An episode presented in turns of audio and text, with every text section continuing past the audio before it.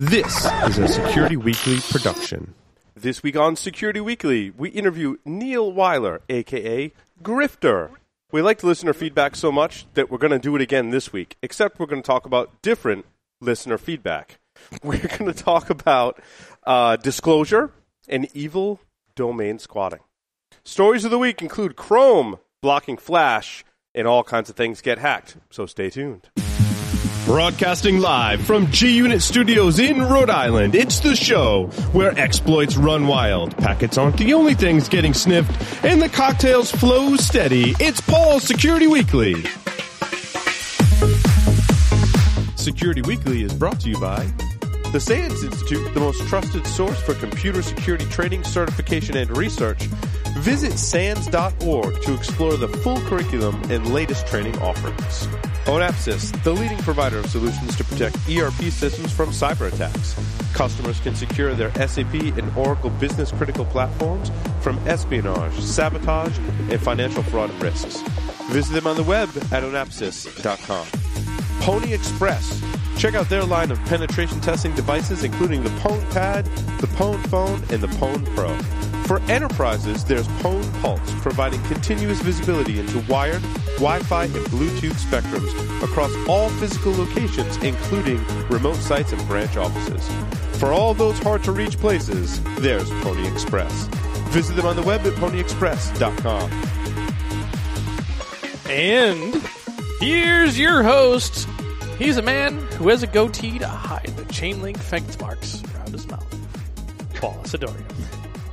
I kind of had a feeling that it was going to have something to do with our previous conversation before It's- the show, which we're not going to talk about No. on the air because No. we've already we've talked about that on the We've, anyway. we've talked hey, about that for the last 10 years. It's episode 465, and it's May 19th, 2016. I'm your host, Paul Asadorian, joined in studio by the lovely Larry Pesce. Lovely. Wow. You're lovely. Lovely Larry. Well, wearing a lovely new shirt. today, Nice. which is IT Pro. ITPro.tv forward slash hack naked for a 30% off discount code. Thanks for the plug, Larry. No problem. Sponsors love us now. awesome. that they do. That they do. They always, they always do. How's that for a plug? On the lines via Skype, we've got Mr. Joff Thyer. Welcome, Joff. G'day, Paul. G'day, Larry. It's good to see everybody again this fine Thursday evening. Good day. Let's put some shrimp on the barbie. Sorry, every time you say that, that's what I think Yeah, of. yeah, I- I just- something I- like that. Shrimp on the and- barbie. and see, I think of Barbie laid down. with shrimp. no, That's no, that's a weird Japanese restaurant thing where you eat the sushi off the or, naked or lady. Amsterdam or something of Yeah, like yeah, supper That's club. right. It's more of a more of an anime theme there. Hey, don't judge it. Don't judge. Michael Santarcangelo is here with us as well. Michael, welcome to the show. I, it's good to be here. You think? I think Is that It's always lovely to see Larry. Paul, Is that a, is that a lovely, question? Or, Larry? is that a question or a statement? I'm not great. sure yet. Ask me again in an hour. Okay. If I will. you would like to see keynote speeches by Andrew Hay and Chris Valesic, where would you go, Larry? Where would you go? Ah, that's a good question. Where would I go? You would go to Cloud Security World June 14th through the 15th at the Omni Parker House in Boston, Massachusetts. MISTI is putting on a conference all mm-hmm. about cloud M I S security. T I. Right. You should go there, cloudsecurityworld.misty, M-I-S-T-I dot com. Go there. Go to the conference. It'll be fun. I promise. Oh yeah. Oh yeah, and that is, that is the only announcement we have because Source Boston already happened. It actually is It well, it might be still be going on now, but Keith is here. Yeah, it happened. he happened staffed this week. Yeah, he staffed Source Boston for us and got to meet for the first time a lot of people in the security community. Nice. So- and where where someone was called the not the typical security guy was that Keith or was it you? um, I'm not disclosing where Wow. that happened. right. I was trying to leave that out. Okay. Thanks, Larry. Well, I, I didn't I didn't know. I was asking. you, you confirmed. I asked the question. I did no such thing. I will neither confirm nor deny. Perfect. How's that? I will introduce our very special guest for this evening. We are very excited to have Neil Weiler, aka Grifter, on the show. Hacker, geek, DEF CON, and Black Hat CFP review board member. So we're always nice to Grifter. Contest Village Events lead, Goon Black Hat staff, DC 801 founder, at 801 Labs Hackerspace founder. Grifter is the person when I'm at a security conference, if I need anything, like where's the party tonight? Where's the, can I get a water? Grifter knows everything at the conference. He's my go-to conference person. I'll even ask him where's Larry. He may be the only one that can answer that question. Grifter, welcome to the show. Hey, thanks for having me on, guys.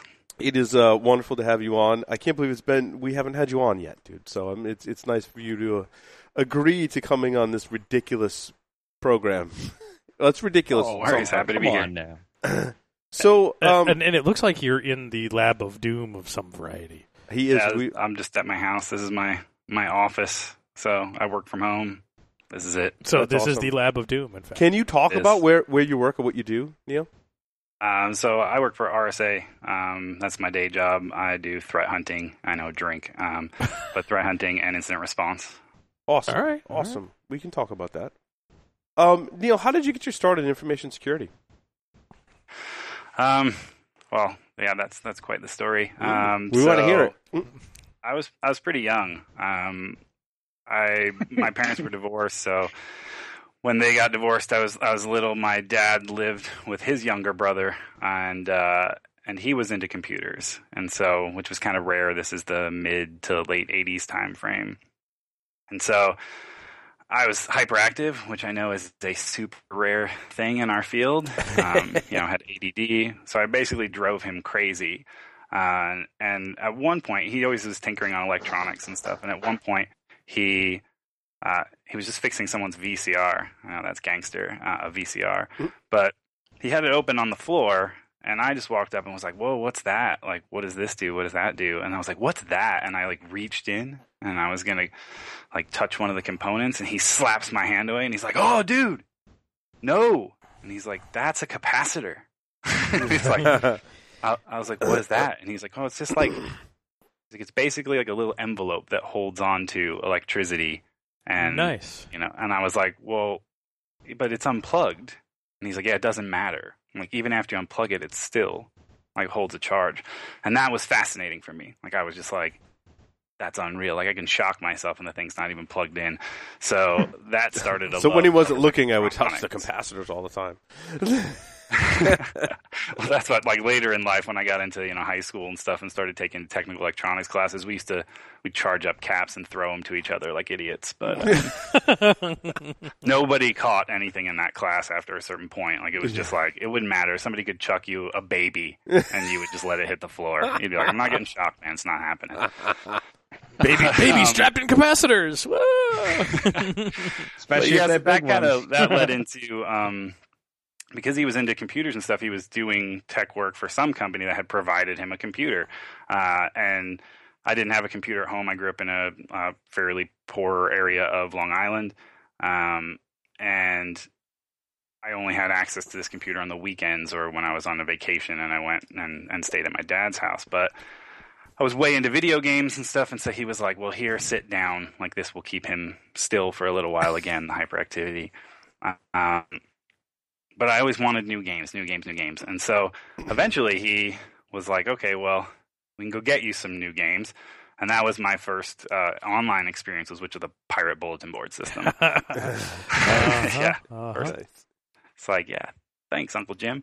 Um, so I hung out on this pirate BBS, and that's actually, I mean, that's how I learned about like how big a byte was compared to a kilobyte or a megabyte, or um, what baud rates meant and transfer speeds, because you know I wanted to know like how long is this game going to take me to get it, you know, and I'd ask him, I'd say, how long is this, you know, and he'd be like, oh, that's going to take 15 minutes or something. That's going to take an hour. That's going to take a day. That's going to take three days. Forget about it, you know. So In, in Um, three days was only a megabyte, which is kind of interesting.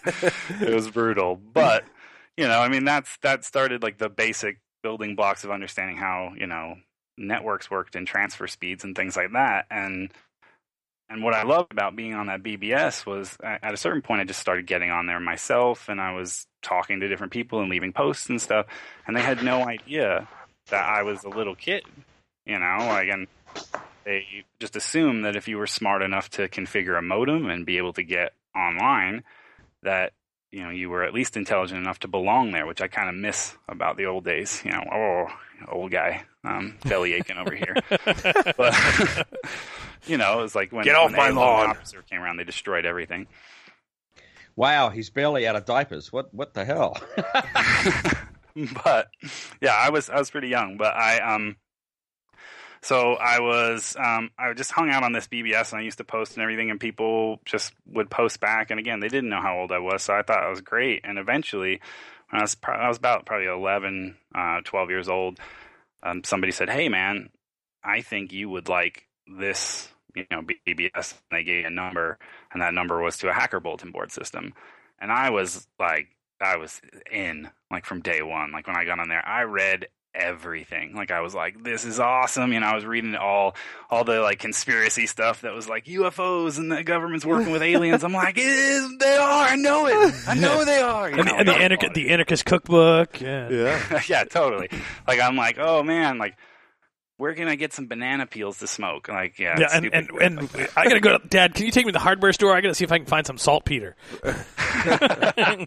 Wait, I mean, uh, I've never done that. Um, But it's totally. It was like you. I mean, if you remember those times, that's what you mentioned. Like I'm part of the um, the DEF CON CFP review board. I still like hold those times near and dear to my heart. So sometimes people will submit things to DEF CON, and it's like it's insane. You know, it's like how to like survive the zombie apocalypse type thing or you know it is about ufos or communicating with other life forms and different stuff and i'm like do it. Let's put it in there. You like, like, don't you remember? Don't, don't forget where we came from. Like these files Oh, were right cool. next to the files on how to hack you know? And so so i'm a i'm a traditionalist in that That's sense. I That's sometimes pretty funny, dude. Um, on the review board. so when did you first get involved with uh, Black Hat and DEF CON? Um, so initially, uh, I knew, I'd known about DEF CON since the initial one, but I was I was a kid. I was you know young, and I was living in New York, so getting on a plane to Vegas wasn't something that my parents were gonna Yeah. uh, allow to happen. But I uh, I eventually got I was in the Air Force. I got stationed out in Utah. Uh, Vegas is only a six hour drive. Um, I still didn't go for a couple years because I just thought maybe going to a hacker conference and being in the military, maybe those don't things Hmm. don't mix. Um, you know, maybe not so much now, but uh, but at the time in the single digit DEF CON days, it was it was much more um, taboo. stick. And so uh, eventually I was about to get out of the military and I was like, all right, I'm going. Like this is happening. And so we used to get a whole bunch of us together and we'd we'd road trip down to DEF CON. We'd meet up at like a crappy diner at like two in the morning and we'd uh you know, fill up on a bunch of crap food and then we'd head down. I remember like one time on the road trip it was great. Like this one like Wi Fi was new. Like so we um we were all excited about it. And everybody got their antennas and we're like okay let's get our antennas. We taped them to the windows of all the different cars. And then we created an ad hoc wi-fi network across all the cars like on the caravan. And then we set up an irc server and we're like oh you know like hey what's up you got kicked you know driving down to def con it's ridiculous That is one of the nerdiest things I think I've heard in a long time, Neil. That is totally That's pretty nerdy- nerdy. That's awesome. And awesome. that's you know, that's the joy you know out of what what we do like what can we do with this i don't know like dude let's set up let's set up an irc channel and we'll chat car to car because you know we had frs radios and stuff like that but we're like why not just use irc Right. um so um so i started going i i became a goon really quick it only um i went for one year the next year i volunteered to help out and then i started out actually as a security goon then i was a vendor goon uh, at a certain point, I was just like, I think I'm going to be done gooning. And uh, and Moss DT, he was like, he's like, no, dude, we got something for you. It's when we were moving to the Riv, and I started um, managing all the parties that were going on in the skyboxes and like what we were going to put in the skyboxes. And so, in order to get one of those skyboxes, you had to you had to earn it. You know, if you wanted to have a party at night, you got to earn the skybox. So um, I was like, what are you going to do? Like, what are you guys going to um, do to earn this space for the weekend? It'll be Wow. yours. You So can how, you must not have been managing it when we had a party in the skybox then. No. I, every year that was there, it was me. So, um, So we did somehow we earned it. I don't know how, but we did because we had one party in a skybox. Yep, we did. Never forget that. Yeah. Well, I mean, people had varying levels of awesome they brought. I'm just, uh, I don't know what yeah, you guys. we were probably that you- really low on the awesome. But yeah, we, we were a different kind of party. yeah. Yeah, and you know, so yeah. But we had, um, we had a good time. that's where the villages came from, like a lockpick village and the the hardware hacking village and all those things. Like those were born out of those skyboxes. Like we needed somebody to prove that they deserve to have the space. and the guys from TOOOL came and said, "What if we set up a room and we just put tons of tables and locks in it, and we teach people how to lockpick, and we'll do presentations and stuff like that?" And we're like, "Yeah, that'd be awesome. Let's do that." Um, the hardware hacking thing, same thing. And we're like, "Well, what if we just set up a bunch of soldering stations and we have some kits that people can work on?" And now, like lockpick villages and hardware hacking villages, they're like standard parts of the conference. You Mhm. know, like you don't see a conference that doesn't, you know, have a lockpick village. Yep, and for, for many years, the Wi-Fi village. Yeah, Wi-Fi village is still around now. At at DEF CON, man, half of DEF CON is just deciding what you're going to do. You go into these villages. It's like we have a crypto and privacy village. You've got your, you know, Internet of Things village now. You've got, um, you know, Wi-Fi is up there. The Packet Village. The guys from Wall of Sheep have turned that into a crazy circus, like Riverside and those guys. So, um, the amount of content at DEF CON now is just off the charts. Um, what's your advice for for navigating DEF CON today, Grifter? Like, we've talked about this before on the show, but I want to get your opinion on it. There is so much stuff going on. like, how do you choose and plan what you're going to do at, at, a conference like DEF CON? Ah, that's a it's a difficult question. I mean, because it's going to be dependent upon the individual. I think that's what one we're spoiled for content. Again, back in the single digit DEF CON days, we just like you only had so much you could do. I think a lot more people just went to talks, like talk after talk. I think now it's gotten to the point where people are like, ah, well, the talks are going to be online, so I'm just going to go. other stuff what- to do. Yeah, they're like, I'm going to light myself on fire and just run through the halls or put on. Well, but does it does it cut down on that because rather than you know dumping stuff in the pool, you're got all this other constructive things that you can do at the conference, right? I think so. I mean, we we definitely. I mean, the AP days were were insane. You know, we had full run of the property, and it was crazy. But when we moved over to the Riv, that mindset hadn't changed. People tried to bring that over a little bit, except Yeah. now casino security's there. So Mhm.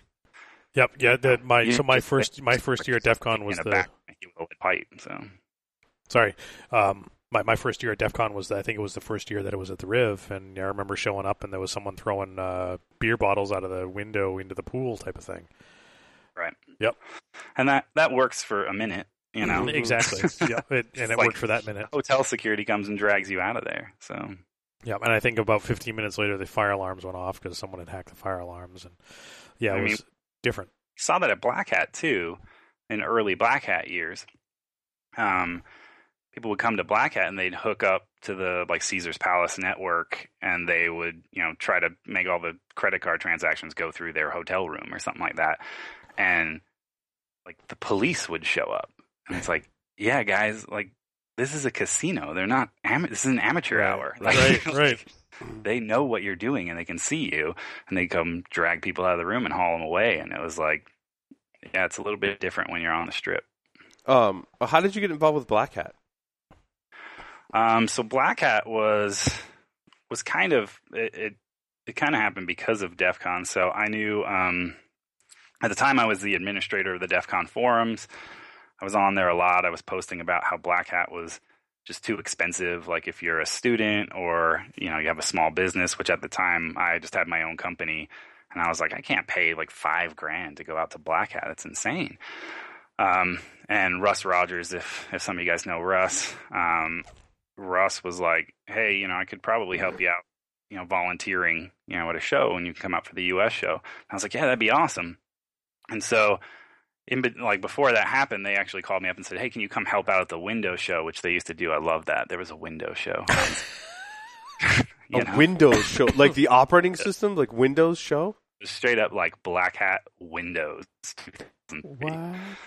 Wow. Yeah. Wow. yeah. Look it up. I'm telling you, it's there. It's crazy. And it was like they had a, a it was just like we're going to put it in Microsoft's backyard. Obviously, at the time, that's where the Black Hat offices were, um, and so it was easy for them to do. It was a couple blocks away from the Black Hat office, and it was you know a smaller show, but um, Did they have like cardboard cutouts of like Bill Gates, but like the faces like a sort like hollow, and you can put your face in there and take pictures? Oh, but That's what I think of like a Windows Black Hat Windows conference.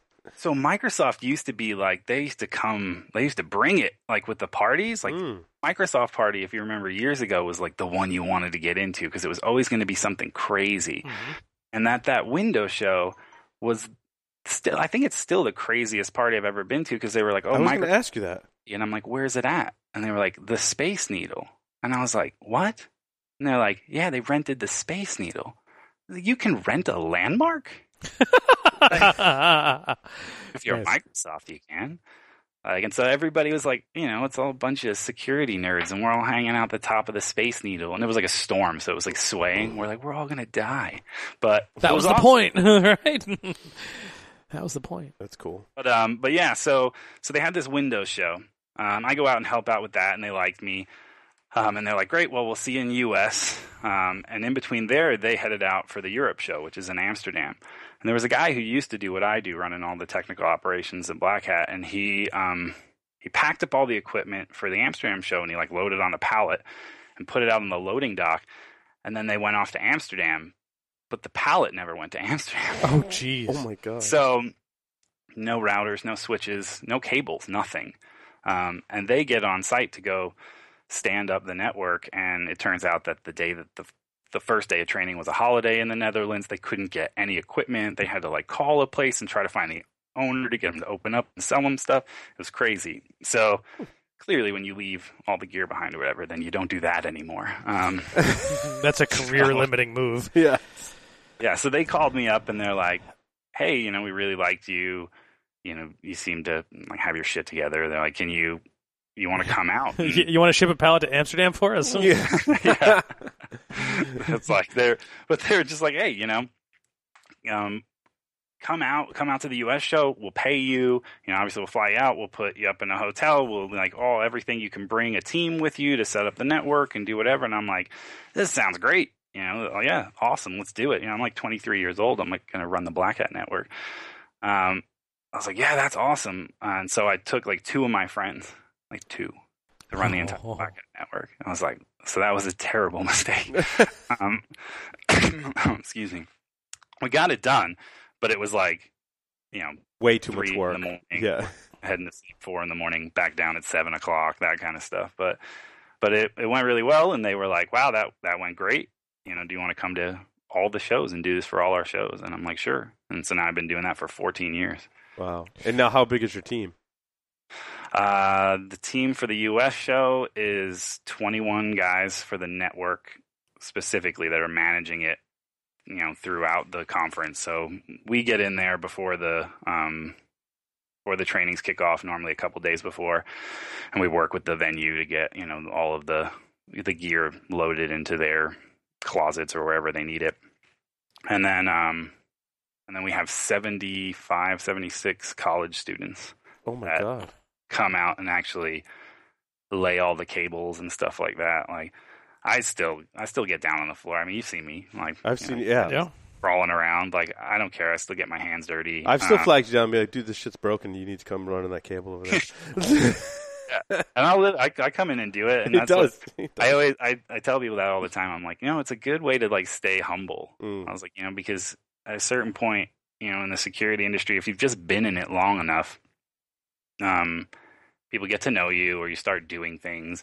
You publish a book, you do whatever, and you, people start to think, you know, and hopefully you don't start to think that you're a badass or something, because no one likes those people. Um, but crawling around on the floor at Black Hat, laying down and taping cables, um, it it lets you know where you stand. Yeah, absolutely. Yeah, that's one of the things that I've always told my family is that shit, I get fired tomorrow from doing this thing that I love, but I'm still going to put food on the table. You know, you want, as my mom would say, I got to go dig ditches to put food on the table. Well, guess what? Hand me a shovel. hmm You, Absolutely. you do what you got to do. Yeah. And that's the thing is, Yeah, it's you- like you get people who are kind of like, oh, you know, they just think you're some guy. I had a, I had a trainer one time years ago, and um, she just started like insulting the crap out of me, and she's like, you. You, know, you guys don't even know how to do. You can't stand up a simple freaking network, blah blah blah. And I'm like trying to be cool, and at a certain point, like I stop being Neil and I start being Grifter. And it's like Neil's a super nice guy. Grifter is a huge prick. Um, You have like this double But- persona going on, huh? yeah, I know, I know where I'm at. But I like my my bit flips, and you know, and the New York turns back on, and I'm like, I was like, who do you think you're talking to? Like, I was like, I was like, one, I was like, you're insulting me about setting up some freaking wires in your classroom. I was like, I work for Juniper Networks, like, 'cause that's where I was working at the time. I'm like, I'm pretty sure I can lay a freaking cable. Like, and she's like, oh, Don't. yeah.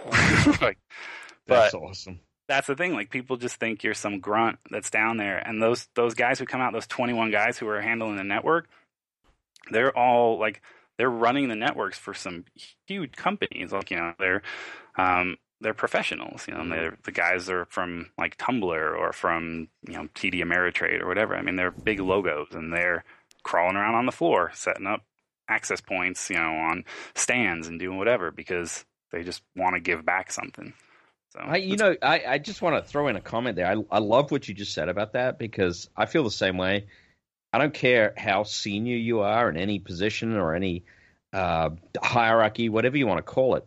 There's nothing like just getting down and still doing the, you know, the, the, the straight up grunt work, for lack of a better word. I mean, just just do it, and the people around you will be will be so much more appreciative that you were sleeves up and in amongst the the crowd than than you know being sort of aloof. So I I, I love that. It's interesting, and Michael's going to love this comment. I, to be an effective leader, right, you have to be able to do the work of the Yep. people that you're leading, right? Right. That, that that's like part of it. I, I don't know if that was knowledge that like Michael instilled in me, but I've always felt like I need to understand where the people I'm leading are are coming from, the challenges they're facing, before I can effectively lead them. Exactly. Well, especially Well, I mean, if they need it. coaching, because if you don't understand it at that fundamental level, Mm. you're not going to be able to coach them. But Neil, let me ask you about this part too. So you got involved at a young age, and, and it, it, it seems like I'm kind of sensing two themes. One, this has been awesome for you to give back to the community, but also it seems like to some level probably pretty good for your career. But then when you flip it around and you start talking about these people that are also giving back, you know, when, when people say to us, well, how do I get involved? How do I get into the industry? Volunteer. You're going to meet awesome absolutely. people that will teach you. And if you impress them because you show up and work hard and do a good job, that opens doors. A- am I misinterpreting that? No, not at all. And I think, um, I think that's huge. And it's not just on a like, oh, volunteer at DEF CON, volunteer at Black Hat thing. It's like, you know, any, I travel a lot for work, as many of you guys do as well. Any city I go to, I can find a hacker space and I can go meet up with people who are, you know, interested in the same things I am. It's one of the great things about the spread of hacker spaces all over the world. Um, or DEF CON groups and things where I'm like, I'll just reach out to whoever the contact is of the DEF CON group and be like, hey, I'm going to be in Phoenix, you know, you guys want to hang out? And they're like, Like, absolutely. oh fuck yeah, Grifter's coming to town. Dude, But when you, it's, when you um, come when you come into Rhode Island, Uh, yeah, I, I don't know. There hasn't been a lot of demand for Rhode Island. I make it to, to Boston, well, to to Bedford because the RSA headquarters is there, so I get There out there go. occasionally. no, but when you come out there, look us up, man. We're not all right, far. do that. But yeah, I think volunteering at a hackerspace or something like that, that just doing it at your local level, I've seen a lot of that um, with 801 Labs. We um, we have a bunch of guys there who are also you know senior in their careers, and then we have a lot of guys who are just starting out or they're still in school. And we get to know them, and then eventually somebody's like, "Oh, we have a position that's opening up for a junior analyst. Is there anybody looking for a job?" And if we already know somebody and they've been hanging out at the space and helping us, you know, you know, get do the grunt work there, then we know there's somebody that we like and we can count on. We've seen a lot of guys get jobs just from hanging out at their hackerspace. You know what I want to point out too is that as I look at stuff, so I live in South Carolina, and I'm starting to realize more and more that uniting some of those hacker and maker spaces together. I like I haven't been to one yet where there's not smart, talented people who then say, "Hey, man, I'll work with kids. I'll work with families. What, what does the community want to know better? How, how do we do this?" And so when I turn around and people say, well, we can't get the support from the community. I go, did you ask? Did you ask the right people? And or, or the people say, well, how do I get experience? Show up, show up at these things and, and start testing it. Because if you think about the complexity of hiring somebody in security, a lot of it comes down to, well, I know this person, I've worked with them, I've mm-hmm. tested them. That's the best way to do it. But I mean, you just gave people the complete. I was sorry, it's a secret, but the, the key to you want a better job, you want a career, you want to get into this industry. There's probably look if we up. have awesome stuff in Myrtle Beach. I assure you, it, there, there's great stuff around the country. And you know, you know, what, you know what I love? It. Like up to this point, we haven't talked. Well, uh, in, it's gonna sound weird, but like we haven't talked about Metasploit or like writing exploits or finding vulnerabilities, right? Like the Or- way into this space is to familiarize yourself with technology and get involved in the community. Mhm. And those are almost like just as important, if not more important, than the technology that we use, even in depth into the technology that we adapt as security professionals. Some of the very specific stuff to security. We haven't even really talked about that because it's really not all about that. And I think a lot of people have that, that impression. Yeah, I think that's. Um, I mean, that's the thing. It's like the the tech stuff, you know, Metasploit, all that, like getting involved with it. That will come. Yeah. I mean, we do stuff for the hackerspace where we run CTFs, you know, just for fun, and we get the new guys in there, and they get their hands dirty, or like the B side Salt Lake City conference, they do a you know a Joes versus pros, and you know they have uh, you know prof- guys who are doing it as a profession and guys who are brand new to it, and then they help each other out or trade information or do whatever. And it's technology now. I guess it's just there's so much accessibility to it. Um, you can just download Linux. You don't have to go break into a university if you want to. Sorry, Paul. Um, if you want to learn Unix or something. but but that's what when I was a kid. I mean, that's what we had to do. A lot of the stuff I was doing wasn't to be malicious. And I know that's a cliche and it's a, a common story amongst you know guys who have been doing it for a really long time. But it was genuinely like if you wanted to see something new, um, educational institutions and and military or government was where they had cool things, and you had to go find the cool things. Yeah, and I had to find a way to get in so that you could learn. hmm Yeah, exactly. And then so and and so that was almost like a side effect. The getting in was necessary so that you could go learn something. Um, now that wasn't not that that wasn't fun. You know, I mean, it's like getting in was great. You know, sticking flags and things. It was one of the big motivators for me. Like I, I like I said, I grew up in New York, Long Island, a, a not very well off area with a single mom. Um, and so I didn't have a computer at home. So it was like if I wanted to hack, it was on the weekends with my dad. I would literally, I'd sit in front of that computer until I was hallucinating. Like I wouldn't sleep. Like until I don't know if you've ever seen like you've been so tired, it looks like like worms are kind of like Yeah. waving Yeah. on your peripheral. um, Yep. I think we've all been Yeah, there. been there. Man, you just there's no time to go to bed. Um, but I was obsessed. You know, it was like I had a certain window that I could do it, and then when I couldn't, I had a bank of payphones that were outside the deli by the corner by my house. Um, and so I went down there, which is why you see all this. Um, Yeah, this the, I saw the 9X. Yeah, yeah, yeah. here. So, um, so I loved like the phone system, and that's what I did throughout the week. Um, but I went to the military to get out of New York, and when I eventually got out, you know, I had to find a job, and uh, I didn't want to work on F-16s anymore. I hate those jets. I mean, they're really but uh, and it was cool to climb in the cockpit of an F-16 every day. I mean, don't get me wrong, but um, but it wasn't what I wanted to do for a career. When I got out, people were like, well, what what can you do? And I was like, I can break into computers. Yeah. and they're like, well, we'll pay you to do that. And then and I was like, okay, I, I guess I'll do that then. You know. And It seems so, to it seems to have worked out for you, Neil. So well, I mean, it's worked out for all of us, right? yeah, I mean, when we again, like when we're starting out, we're almost spoiled, I think, because now you have to come into security, and and it's insane. Like it's huge. You're like, what are you going to specialize in? Yeah. It's not just like I'm going to be a security guy. Like we were like generalists starting out Mm. in like the 90s and true. coming in. In, in, in the '90s, this is what I remember: people telling me, "You want to do security? Why would you kill your career like that? You're going to go nowhere. Networking's where it's at. Why aren't you in networking?" Exactly. How- So then, you, so then you, so then you got into networking, and then you had to learn about Novell, you know, Active Directory. and- yeah, Novell, and no, Novell, Novell, That was the and, and then Active Directory, and then um, firewalls, and guess what? Now you've got a security career because Mm. you're a generalist in all those things. And right. I, I was I was about we to just say kinda- I, mean, I could did all see- that see and I got into security. behind your head there, Larry. Like that was the Bible, right? yeah, absolutely, absolutely. So it's like it just turned into a career, and we got to almost learn it organically.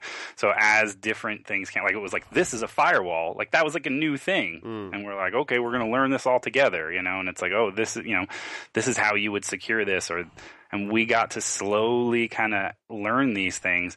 And now when people are starting out new, I almost I almost feel bad for them because I'm like, all right, man, we're going to throw you into the deep end here, or I'm just like, what do you want to do? And they're like, what can I do? You know, and it's like, See, well, do you want to be a web things. guy? Do you want to be a network guy? Do you want to do incident response? Like, what do you want to do? I want to be a red team guy. yeah, like, they all like. it." I want to be a penetration tester. It's like, well, Oh, always. First you got to be a Windows guy, then a Linux guy, Right. then a network guy. Yeah, and many times- somewhat of a software guy. and many times they already are, but it's like Yes. they, they they like I've done all those things. I can do the general. I'm an awesome sysadmin, and I've really taken what I did for security to heart and all those roles that I did to try to keep people up. But now I want to turn the table, and it's like, uh, No, I, th- I think that's, but That's- I think that's that's, a great. good path. That's you have absolutely to, yeah, great. You have to know how But- to secure it before you can know. how right. to And it then. Yeah. that that's the fa- hard part that that I'm I struggle with giving people advice on is how do you make that jump from the Mm. sysadmin to that the attack. Go put your evil Yeah, I hat think on. That's the thing is that I'm. I don't know. I I feel like now, at least I see a lot. I went when I was at the RSA conference. You know, I went to B sides out there, and um, I swear within the like two hours I was sitting at one particular location, three different people came up to me and told me they had started a company where they were going to do pen testing, and I was like, "Damn, man, you you're gonna have some competition." you know? Like and i mean nothing against solid pen testers obviously but it's like there's so many people Mm-hmm. who want to do red team stuff that it's because it sounds sexy you know? They're like oh i want i want to be like pew pew pew you know exploit exploit you know? Um but at a certain point like you have to say like what's the quality of what i'm getting here you know you can't just like it, there I, I had a guy who you know, he went out on a particular engagement. And he was like, "Oh yeah," and he came back, and I was like, "Oh, how'd it go?" And he's like, "Oh yeah, we didn't get in." And I was like, "What?" Like, and he's like, "Yeah, no." I was like, "What was the scope?" No, it was, it was open. Like it was, open. and I was like, "And you didn't get in? You should quit." Wow. Like I was like, "Holy hell, dude!" Like for real? Because I mean, honestly, I mean, we, like, we've done pen testing, but we've all been in that situation where the scope goes like this. Mm. Uh huh. Oh You're just like, what the hell? Yeah, and like you're honestly like, look, just cut the check, and and I'll check that box with you, Right. like, you know, because that's what we're here for. We're not actually here to see whether or not we can, you know, help you get secure. But that was my if your scope today. is open, you know, your success rate should be 100 percent. I or greater, I I agree. or greater. blown away. Yeah. Yeah. Well, and don't forget, there's a time as your scope decreases, your amount of time you have to spend is not increasing. So Right. it may take a month to write a custom exploit to get in in that shortened scope, but you only got a week.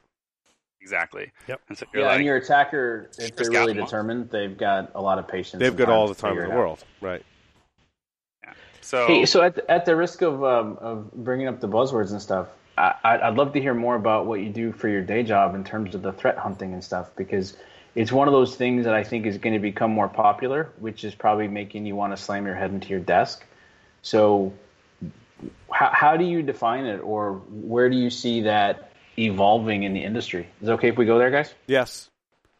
Sure. Um, well, for me, I, I mean, honestly, what it feels like anyway, like when you're going out and doing threat hunting, it's basically doing IR when you have no, you know, knowledge of a breach. Like you're just going in and looking for something that you don't know if it's there or not.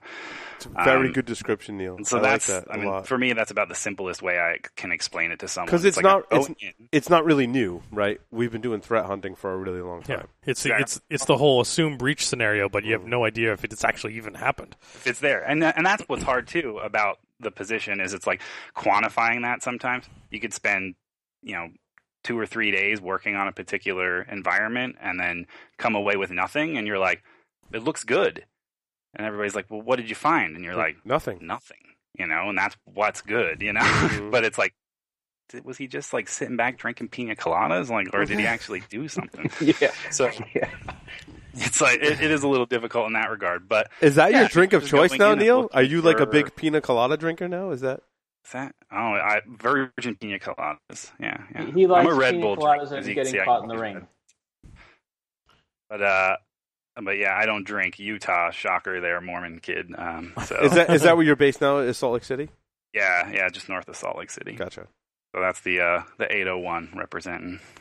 But um, but yeah, so I mean, when I go um, into an environment, I'm basically you know looking for uh, indicators of compromise when I like just blind, like I'm going in looking for them.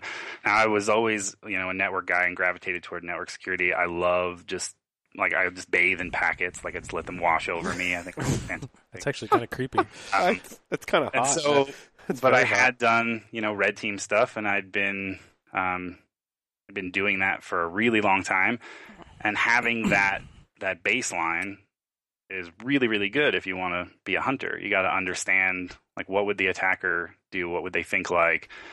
If I was going to exfiltrate data from this environment, what How would would be I my do it? egress? Right. You know, like, it's interesting how we go. Uh, I think a lot of us started out in defense, went to offense, and now I'm seeing the trend where we're kind of going back to defense and doing a lot of this threat hunting stuff. Purple, purple, which man. is good. I think that's the thing is it's because the the red team stuff is sexy. Like you can tell, like, what do you do? And it's like, oh, well, I'm I'm a professional hacker, you know. And it's like, you know, And they're like, "What?" And you're like, "You ever see they'll throw their sneakers?" at you, like it's amazing. Like, And they're like, "You ever see sneakers?" I get, Yeah, you know, I get to, what I get to do that for a bunch of eight and nine year olds in my daughter's second grade class. Except they haven't years seen sneakers. Right, they Yeah, haven't, they- they haven't. but it was like I get to go in and tell them like I'm a hacker for a living, and they're like, and they're just like, whoa, yeah, you don't- Oh. It probably helps if you're all inked up and have the rings too, They're right? like, what? Like, what does that mean? yeah. You're So Yeah, like, I'm a- places I'm a hunt- I go in I'm a hunt clean teamer. I'm like a network janitor. Yeah, and they're like, "That's not as cool. We want a Yeah, hacker, like not do. a network janitor." you're janitor. Wow. But if you're like, you know, if you say like, "Oh, I'm a hacker for hire," I hear that one. That one always makes me roll my Mm. eyes. Um, but doing the hunting stuff is like bringing the sexy to the blue team. Like it is Mm. fun to do. It's interesting, and you know, you're you're getting a chance to see whether or not you're actually like worth what they're paying you. Like, can you find them? And if you do, So what's the what's the biggest surprise that you've had, or the biggest epiphany? Like, I, so in the act of doing this, looking over your career and your your experiences, something's got to pop up. What, what's the thing that's kind of surprised you about it now that you're really actively doing this? Um, gosh, I'm, I don't know if I'm surprised by anything anymore. Uh, Oh, That's So wow. that sort of reminds me of a conversation with Doug Waite last week. Yep. you know, like, I don't know. I don't know if you if you get surprised anymore. I think what is what I enjoy the most out of it is like when you're in an environment and you're looking at something. Um, I was doing some of this just yesterday. I'm looking at a particular thing, and I was like, "Oh, that this it clearly it looked amateur." Like I was like, "Okay." Um, you know, I I had assumptions. I'm like, clearly this is this, you know, and I started digging into it, and I was like, wait a minute, that's not what I thought it was at all. And like when you see something that looks simple and the attack ends ends up being elegant, or you're like, okay, well, based on this portion of the attack was really um, elementary, but the rest of it was comp- like super smooth. You can kind of I don't know, see how a team works, like maybe who's working together, and there might be somebody who's more junior and stuff. So I like kind of trying to get inside their heads while I'm looking, because I'm like, what's going on here? Why would he do this? Then deploy this, you know, like so. I don't know. Again, I don't think it's I don't think it's so much surprise as I. I guess I'm surprised by how much sometimes I'm like, oh, respect, you know. like I was like, well done. So Neil, I there's think a, I that's mean, a good insight. there's a lot of uh, the term hunt teaming is a very blanket term, and I think there's a lot of different methodologies within hunt teaming. For example, a lot of people take the approach they're going to look at logs and do hunt teaming basically through logs, and then there's approaches where we're going to look at network traffic and NetFlow data, and that's how we're going to do hunt teaming. We're going to look at the the callbacks, and then there's a lot of, of folks and companies that look at well, we're going to do hunt teaming. We're going to put an agent on the system, and we're going to look at some of the behavior, injection points, and things like that, and we're going to call that threat hunting. So what it, what are the methods that you use, and what are some of the differences between those those different things that encompass hunt, hunt teaming? But see, that's the thing. I don't. I think because it's kind of new, that's why people say like, "Oh, well, this is what I think is hunting, and this is what mm. I think is hunting." It's like, well, why would you limit yourself only the NetFlow data? Why would you limit yourself to just the logs? Like, why would you say, okay, well, the hunting? I mean, I get like there you can do different types of hunting, you know, where you're just like, oh, we're just going to look at all the endpoints and stuff, but it should be like if you're really doing it, like it should be a combination of all of those things. Like Yeah. it's this is the whole conversation we've been having for decades, where it's like security and depth and layers and stuff. It's like, oh, so you, if you're if you're calling it hunting, but you're only looking in this one spot, then you know what is that? Like that's not. What if what if it's not there? What if they're what if the guy's not there? And it's like, oh well, we did hunting. It's like, well, then you're just giving it a bad name. It's kind of the same thing where people are like, oh, security hasn't solved anything, and it's like, well, you know, that's debatable. Um, you know, it's like you're doing the right I thing. I love. I I just got to chime in, Paul and and uh, and Grifter. I I love that answer, right? Because uh, hunting to me is is uh, seeking out uh, anomalous indicators from multiple viewpoints in the environment and across the whole thing. That's what matters, right? The, the weaknesses the weaknesses of point solutions, uh, I think, in some ways, are responsible for getting us to this place. And I think the hunting concept is uh, kind of turning that on its end. Yeah, I mean, Well, and that's the, I'm a little bit spoiled because I do it for RSA, and so I have like the best tools, you know, available to me, and it's like I, when I get in, I'm I am looking at logs, and I look for something that um, that stands out, and then because I'm using like security analytics or something, then I have full packet capture. So I can rebuild sessions, or I can pull out like something that looked like someone. It's like, oh, did they actually get malware here? And I just pull the executable out of the stream, and you know, throw it at VirusTotal and see if it hits on anything, or put it in the sandbox and see what its behavior is. Um, and then on the endpoint, you know, we've got ECAT, and so I, we have that data like integration. It's like I get, I can start working with the logs and with the packets, and then if I think somebody's really got something screwed up, then I can pivot over to the endpoint and start looking at that stuff too. But you know, again, it's like I'm a little bit spoiled, so I'm I'm kind of like, why wouldn't you use these amazing things? You know, it's like You got to use all those. yeah, things. like yeah, no, them. I, and I agree. I, I think organizations sometimes look for one tool that does one specific thing, but in this case, right, you have to look at your logs. You have to have something that looks looks at your traffic, and you have to have something that looks on the endpoint uh, as well to complete Yeah, the and I think we get like everybody complains about vendors and it's like boo you know vendors suck and it's like i work for a vendor so it's boo me you know and um, you go out to the rsa conference and they're like we have 700 you know vendors in the expo hall and it's that's awesome. Great. I'm glad that people are working on on products to try to make things better. But um, like i gave a talk at b-sides uh, at salt lake city a month ago or so at this point um, and I put up a picture of like a children's bow and arrow next to a compound bow, and it's like both of these are are bows, and both of them fire arrows, but they're clearly not created equally. So don't just shun like vendors and the products that they're Mhm. doing. You know, we're we're not going to solve everything with just open source or whatever. I mean, there's a lot of great stuff out there, but That's awesome. go talk to the vendors who like are doing it right get their stuff but make sure you're not you know slipping in snake oil and banging your head off the desk you know like like go get the things that actually matter um you know so ev- I'm curious. tool is not I'm curious, created Neil. Did you have a list of recommendations for vendors, or i'm not gonna do they're all they're all sponsors of the show? I can Thank say you. like like yeah, I'm not, you know, there's there are some there are some great vendors. I've said things before like on my Twitter feed or something like that where I'm like, you know, these guys seem to have their crap together or whatever, but um but yeah, I just feel like you know, there are there are folks who get it and they have really talented people who are working on creating a solution and those people are awesome. Um but then there are other people who are just trying to ride this gravy train, you know, all the way to the station, and and you just have to be aware of that, and we have to educate people that are, you know, to go out and look for the right things, and so I don't know that kind of stuff. Like it, it gets my back up, you know, where it's like, well, that's clearly a piece of crap, you know, like why would why would they buy that? You know, it's like, well, it was cheaper. Cheaper doesn't always mean better, you know. Right. So That's awesome. We're gonna have to have you on our other show, Enterprise Security Weekly, because we talk pretty much exclusively about that on that show. talk to you. I'll talk to you about vendors on that one then. Okay, Nice, there you nice. go. Yeah, we very openly talk about Yeah. vendors, good or bad, on that show. Yeah. So So, Paul, Paul, before Grifter gets to make his exit, I have a I have another question, or I have a question that's not related to So ask her a question, then I'll ask the five questions, and then Yes, we'll call it a night. So, s- a little- maybe a little bit self-serving on this one, um, but given the you know we talked about your involvement with DEF CON and, Con and Black Hat and on the CFP review board, um, I'm wondering if you can give us some advice as to a- a- aside from the stuff that we've potentially already seen out there, in your mind, what makes a good CFP response so that we can write better ones? yay for that Um, question.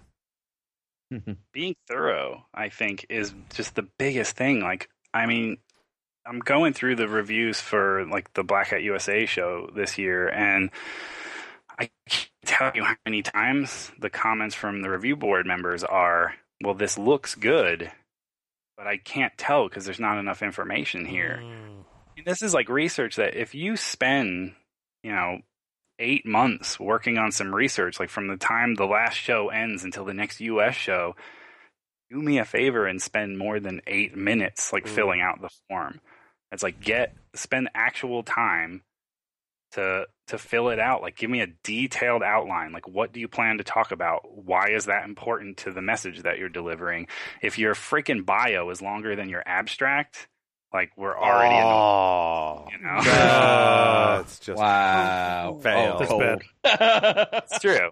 So it's like so oh. if you're if somebody spends more time trying to tell us why they should be on stage because of who they are versus what they're bringing to the table, like that's So much we'll wrong. Immediately get annoyed with stuff like that. So like I've, I, there was a lot of uh, you know back and forth. I think like last year or two years ago about DEF CON and how many women were speaking at DEF CON and stuff like that. And I can tell you like as a review board member and from working with the other review board members, the last thing we look at is the name of the person who submitted it. yeah.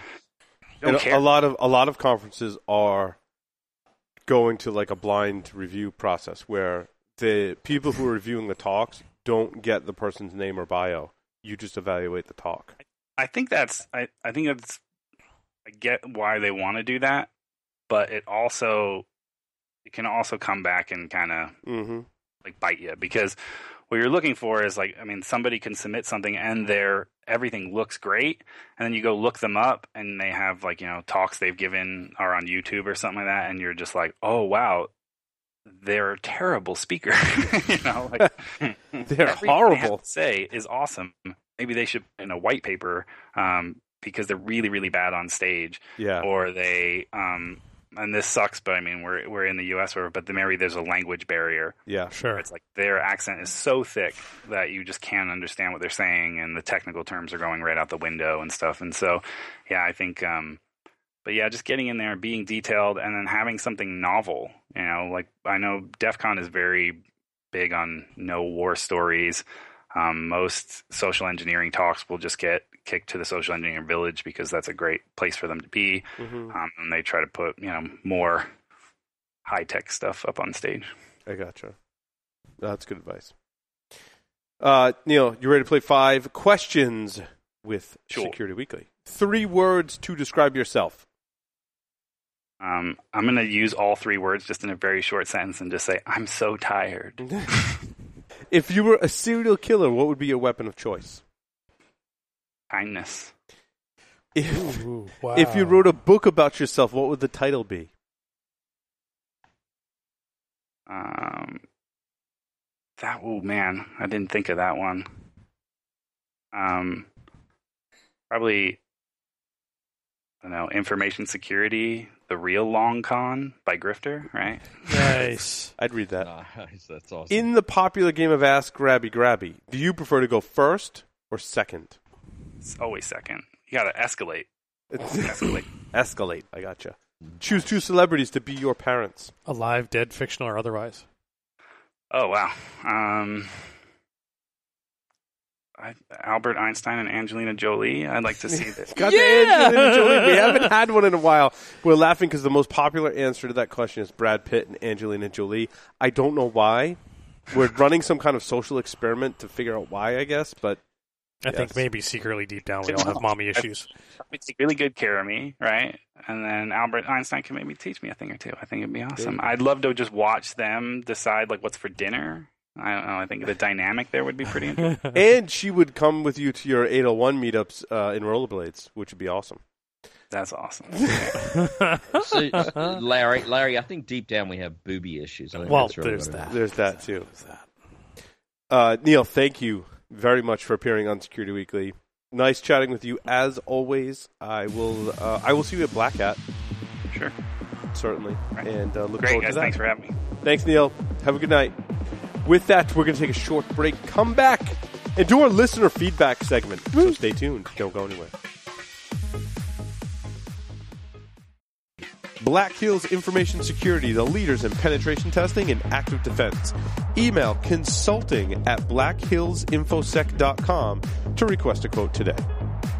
ThreatConnect is the industry's most widely adopted threat intelligence platform. Built to unite the people, processes, and technologies across your security team, your organization, and your entire ecosystem of partners.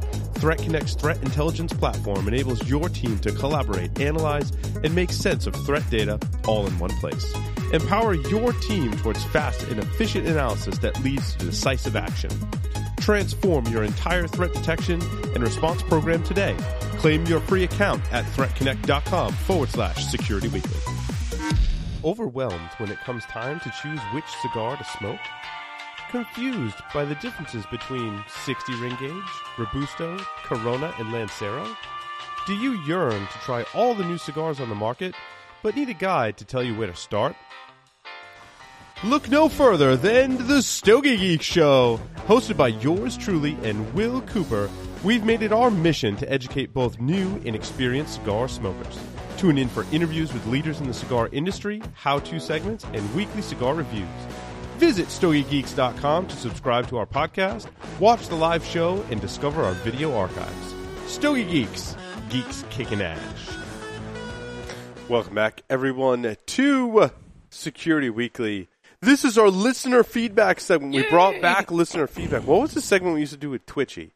Story time Wi- with Twitchy. And with the music that they also the used on the the Tampon commercial. uh, it was douche. No, was it? It was a feminine wash. Yes, We'll call it a feminine. I'm Wash. calling it a feminine wash, not a douche. douche nozzles.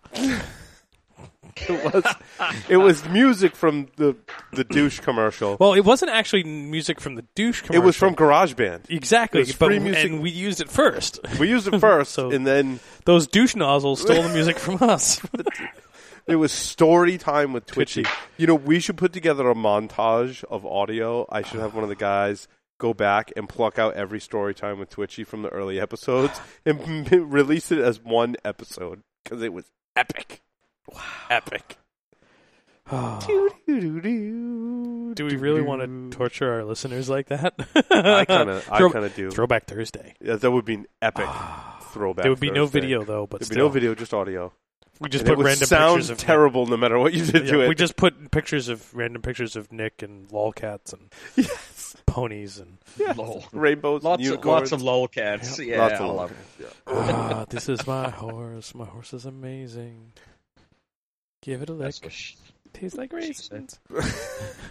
So, Hey, so we- this is listener feedback. but wait, wait, we got somebody new on the line, don't we? Oh, Kevin is here. Not Kevin. Not Kevin. Kevin. Not Kevin. Welcome, not Kevin. Yes, welcome, Kevin. How's it going? Kevin, we're going to do listener feedback. Are you ready? I am I am ready. All I'm right. more ready than I've ever been in my life. An anonymous listener has written in, and please send your listener feedback to psw at securityweekly.com.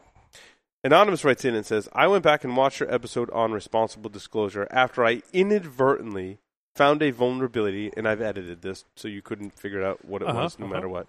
Found a vulnerability in the store's website that allows you to access and modify the account details, name, address, phone number, and email. The company was immediately notified, and I was essentially told, thanks. But I'm being told I can't talk with you about this any further. I'm sorry. And that was the last you heard from the company. HackerOne had no information on the disclosure and have yet to fix the issue. His main questions are if, number one, they don't fix it within the next few weeks, should he try and re engage them? Two, if they still don't fix it, is there a safe way to disclose this vulnerability? Talk amongst yourselves. Hmm. Wow. So, I thought, I thought, I think, I think uh, my esteemed leader, Mr. Strand, responded to this. He did. uh, if I remember correctly. And um, it was something along the lines of "Go big," uh, but um, yeah, I'm I'm not so sure how to deal with it. I, I dealt with a situ- similar situation myself uh, recently, uh, and we kind of went pretty loud. Uh, it was actually uh, involving a zero day kind of thing. And yeah, um, you you did a webcast on the Security Weekly network and announced it. We did, but after we waited for over 90 days and we tried to engage HackerOne in that period of time to do a responsible disclosure process. So we did our due diligence and we tried our hardest um, via HackerOne uh, to to do the right thing. So I, I think 90 days is a pretty good um, number uh, to to adopt in terms of responsible disclosure process. Af- after that, um, well, th- this was this was kind of John Strand's call, and we went big, and we went with a webcast, um, and we got a lot of response fairly quickly from vendor in question, uh, but not in a hostile way. It yeah, was, um, well, because that's the that's the the thing, Joff. Right? Is that after Yeah. you release it, no matter how responsible you've been up to that point, once you release it, the response from the organization that has the vulnerability can really go one of two ways. It's either after you release it, you're sitting quietly in your home drinking your gin, and ninja lawyers are propelling. Uh, uh, Josh Wright always gave this visual to me. Ninja lawyers are propelling down from ropes from helicopters above your house, Yeah, serving you with papers, and they're suing you into oblivion. I guess it can go one of three ways, or they take their ninja lawyers to federal agencies and FBI is blowing through your door and you're getting arrested, or it can happen where the company's like, oh, yeah, you know what? Since you talked about it a lot, we'll just fix it. Right. Those And- are and- not and- options I'm comfortable with, by the way. The first two are really bad. Like, federal prison is the worst possible scenario in my Mhm, mind. mhm. Ninja lawyers are the second worst possible scenario. The best possible scenario is that they fix it. and that's a 33% chance. Yeah. That's not good Yeah. odds. Yeah, I'm and- not and sure. I'm not sure that- it's an equal the challenge. distribution, but but so here here's the question. Oh no no no! Wait wait a second, Santarcangelo. I actually was seriously nervous. I'll, I'll be dead honest. I was seriously nervous when we went public with this one, and I actually spoke with John. I was like, "Look, are you sure you want to do this?" Uh, because it is a serious concern. I mean, people can throw armies of lawyers at you. I wasn't downplaying that. I was actually just suggesting that it's it's not an equal distribution of a third, a third, a third. Right. It's Oh, not. It's I- not I an agree equal. Yeah. It's not an equal chance. Like all three of those are not an equal chance. It's probably. Michael, would you agree it's more likely that the company just fixes it rather than ninja lawyers or No. federal prison? No, well, I look. I think it. de- I think it depends on a number of things, and this is actually it's a that's a good lead into the point, the point slash question I was going to make. One of the things I've been looking at, like when we talk about straight talk, and, and we start talking about this, there's this what I, I call the distorted field of view. So so I see this, I go, it's a disclosure, and I can do these, I can get these four things. They got to fix that.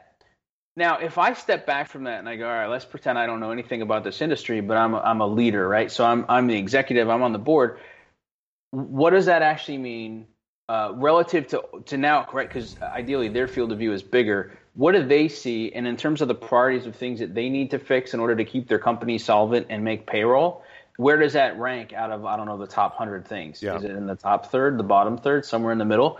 How how much effort and time does it actually take to fix? Do they have the ability to fix it themselves, or is that somebody else they need to do? What is it? We've all been involved. I mean, gosh, we're all old enough. We've been involved with situations where you're like, wait, I can't patch that server. Why? Oh, because that would blow up all this other stuff that's completely dependent on it, and that's how we make money. So, you know, it's. I think the way that somebody responds to it is probably a combination of, um, you know, th- their their outlook on life. Right? Some people just like, screw you, I'm going to sue your ass and make you bleed.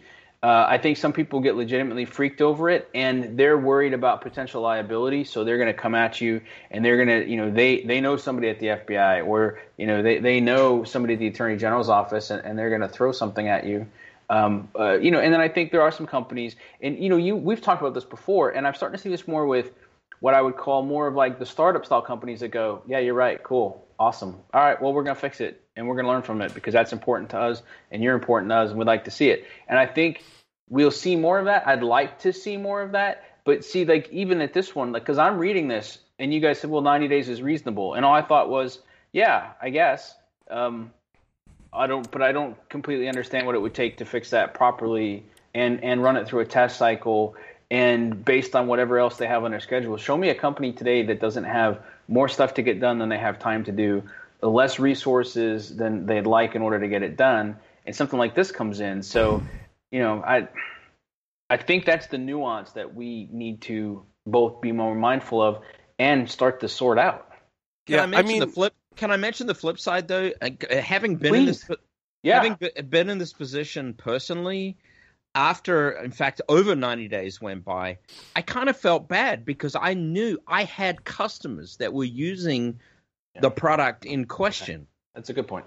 and I was like, I know this is broken, and I can't tell anybody right now, and and it really bothered me, Yeah. right? That's fair. And I had done the work, I had done the research, and I had decided that this was a significant issue, and it's a it's a conscience issue, right? Yep. It's a Yeah. you know this thing is broken, um, and I think a lot more companies, software companies, need to recognize that other side of it to say, look, the security researchers are honestly doing their work, and they probably come across this as part of a regular gig, just like I did. That may not even be the mainstream of what they're doing, but has become discovered as part of this, and they they feel morally obligated to do yeah, I something think it's a about I it. think it's a great point. And and and as as as this listener is asking here, I mean, do I re-engage? What what what's the right strategy here? And and, and that's that's a dilemma. I mean, there's there's no question about that in terms of how we look at it. All, all I'm adding into it is, you know, there is another side to this. Now, granted, some companies, you know, they're run by jackasses and they don't care about any of this type of stuff and, and stay out of their way. That's not what we want either, right? There's there's hopefully some happy ground in the middle to it all uh, that we need to kind of figure that out. And I guess what I don't see yet enough of is where we get to say, okay, this is what I see, and somebody else says, oh, cool, yep, okay, well, we're gonna, you know, instead of just going, we're gonna handle it, thanks.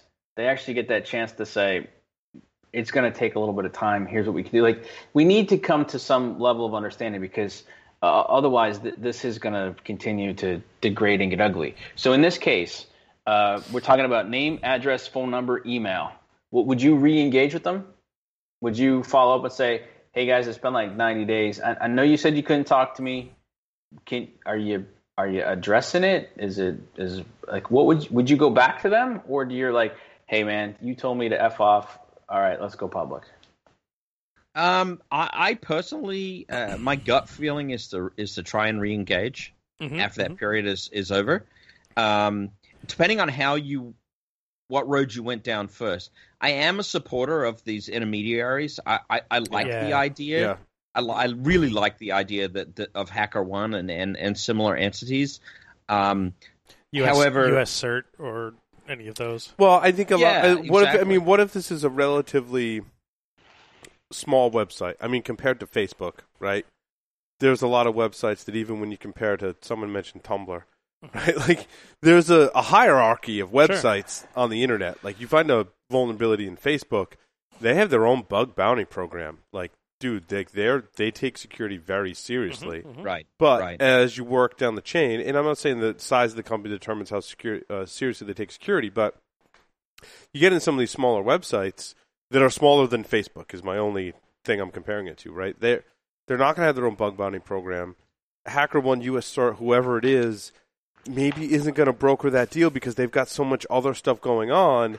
And Right. I feel like these smaller companies' websites kind of get lost in the in the shuffle that they're left to deal with the security researcher and the security researcher is left to deal with them on their own. And it leaves people like anonymous who wrote in like what do i do? And and i don't think there's a, a, a i don't think we have a definitive answer without knowing Mhm, all of the circumstances. Um knowing the You nature you know- nat- you gotta i'm not disclosing the nature of the website he found the vulnerability in but i Yep. can say that does play into Mm-hmm. this whole thing Yeah, Yep. not Eh, fair. Uh, and uh, I I think if Joffa's got his thought finished, I want to throw in my two cents worth.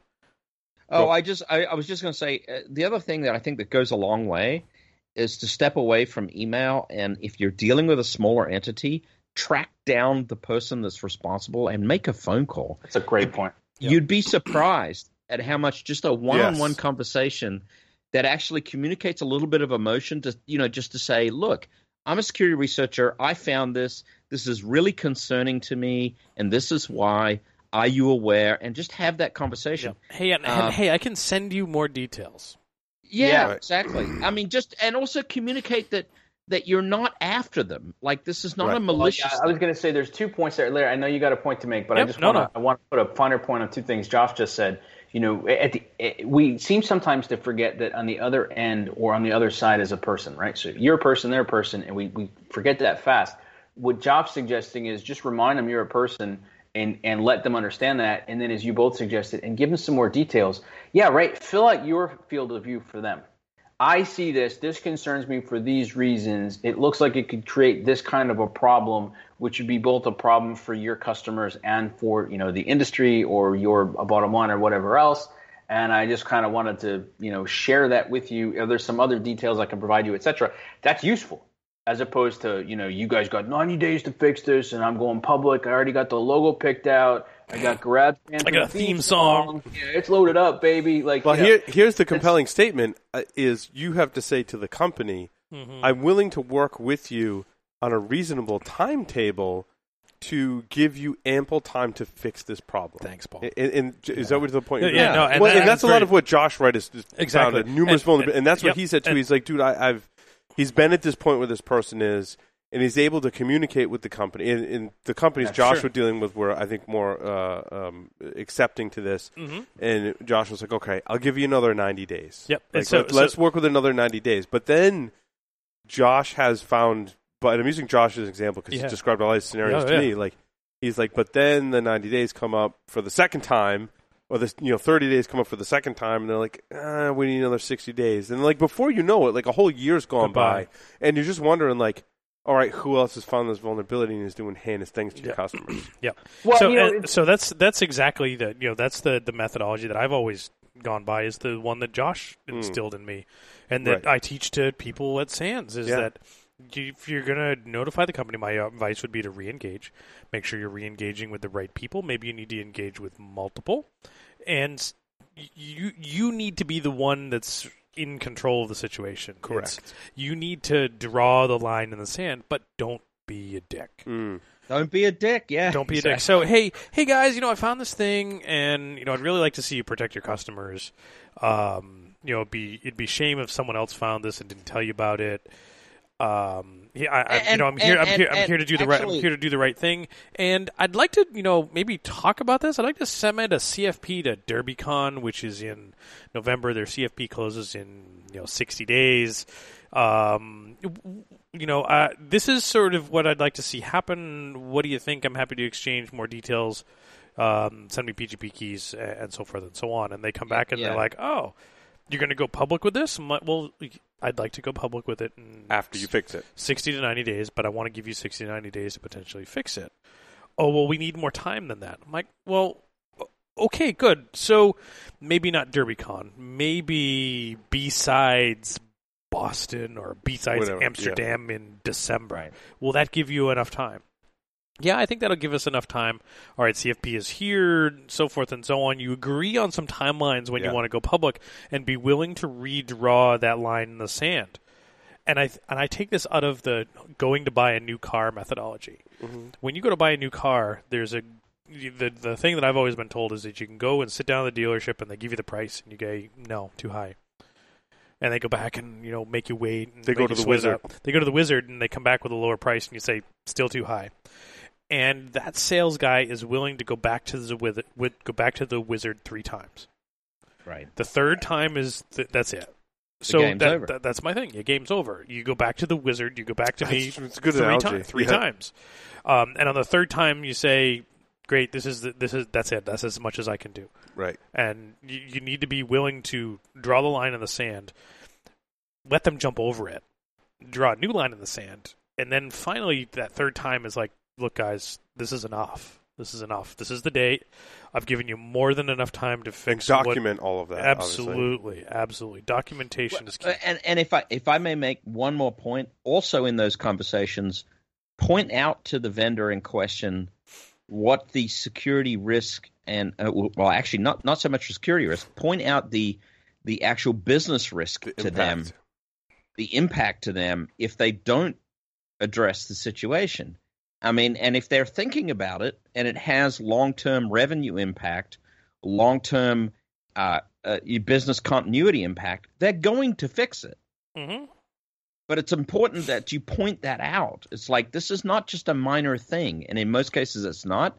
This is a serious situation that has long term business and revenue impact to you, and actually spell it out to them. If you're thinking on those levels, um, y- you'll have a much better experience. I think. Paul, we got time for Kevin to weigh in on this one, real quick. Yes, we do because I'm going to Yeah. skip the second one 'cause we're going to do Yeah. stories. So save that one for I next week. To, to play to play devil's advocate on this, just real quick, that the "don't be a dick" also has to apply to the submitter. I mean, we've heard so many horrible stories about security breachers kind of just taking it a little too over the line, where Oh, they yeah. develop a concept, they've actually done something, they've got a shell on a server they're not supposed to touch. So you have to also think about, you know, you may have found this, but you also need to prove them you haven't actually caused harm. And you need to start thinking about, hey, there is a problem. Um, don't act on it. Show that there is a problem, but don't take the next step where they could be legitimately calling in a lawyer because you did impact their business.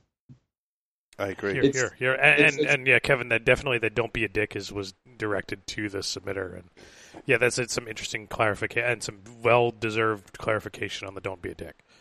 Yeah, and I think it's just, it's more of a generalized statement because what we're playing with is a real legal gray area. You know, it's unsolicited research that could ha- expose problems. And if you're, and I'm not talking to the specific submitter of this email, Sure. it's more of just a generalized statement that if you're going out there and you're using a website and you find something, you know, you have to start thinking about if you take the next step, you could be breaking the law. You Yep, know, I'm forget full disclosure and all. This is, you know, this is a law. So Yep. when that lawyer turns right around, Yeah, I'm sorry that my name is Little Bobby Tables, but you know, it's my not the name my parents gave me. I mean, sorry, tick drop tables. I mean, whoops. sorry. My Chrome Yeah. autofill, my Chrome autofill settings. I mean, I, uh, I don't know what happened. You know what? I, I, I hope we continue to dis- discuss this because the, the, the big thing I took out of this is that we're we're all human. Uh, people look at it in different ways, and really at its core is going to be the ability to come to some understanding more quickly. Uh, you know that that I, they look. You're not going to be a dick. I'm not going to be a dick. Let's talk about this. Let's talk about what's realistic and, and where we go. You know, it, and so I yeah, I think there's a lot of really cool opportunities here. Um, I hope we get to talk about this again. And anonymous, let us know how it goes. Awesome. yeah, please do. With that, we're going to take a short break, come back, and talk about the security news for this week. So stay tuned. Don't go anywhere. Tenable Network Security, creators of Nessus, the world's best vulnerability scanner. Jumpstart your security program today and evaluate Security Center CV, the continuous monitoring solution. For more information, visit them on the web at tenable.com.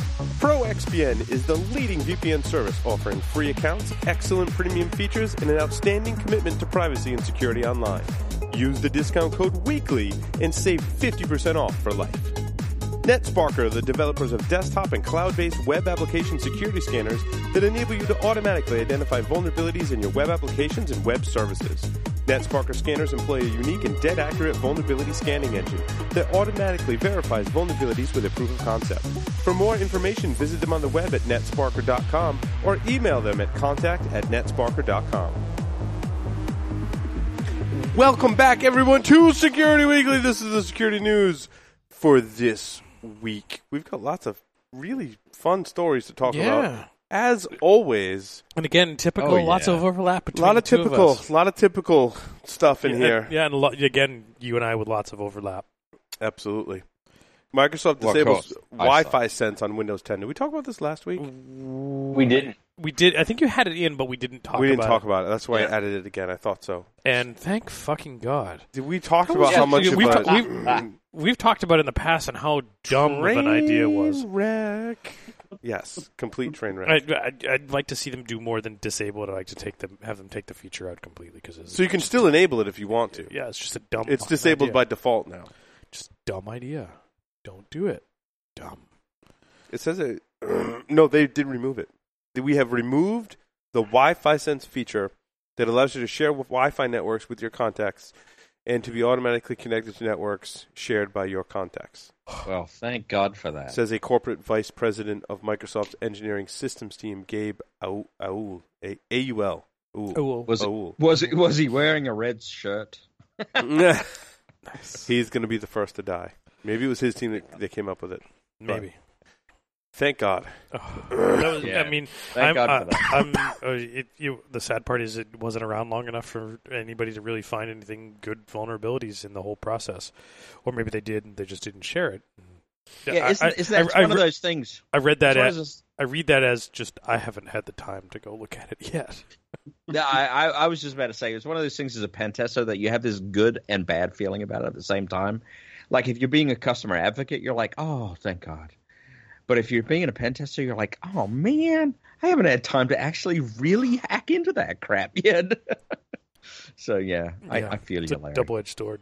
Double edged sword. Yeah, the the sword. Uh, what else we got? TeslaCrypt.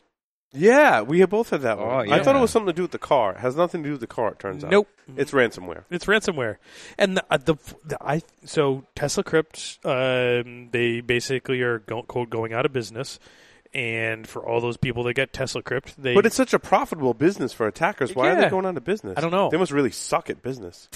maybe, but uh, so they released the master decryption key. So they released it. they did, yeah. No, they didn't have it done for them. They released their own master decryption key. Basically, it was sorry.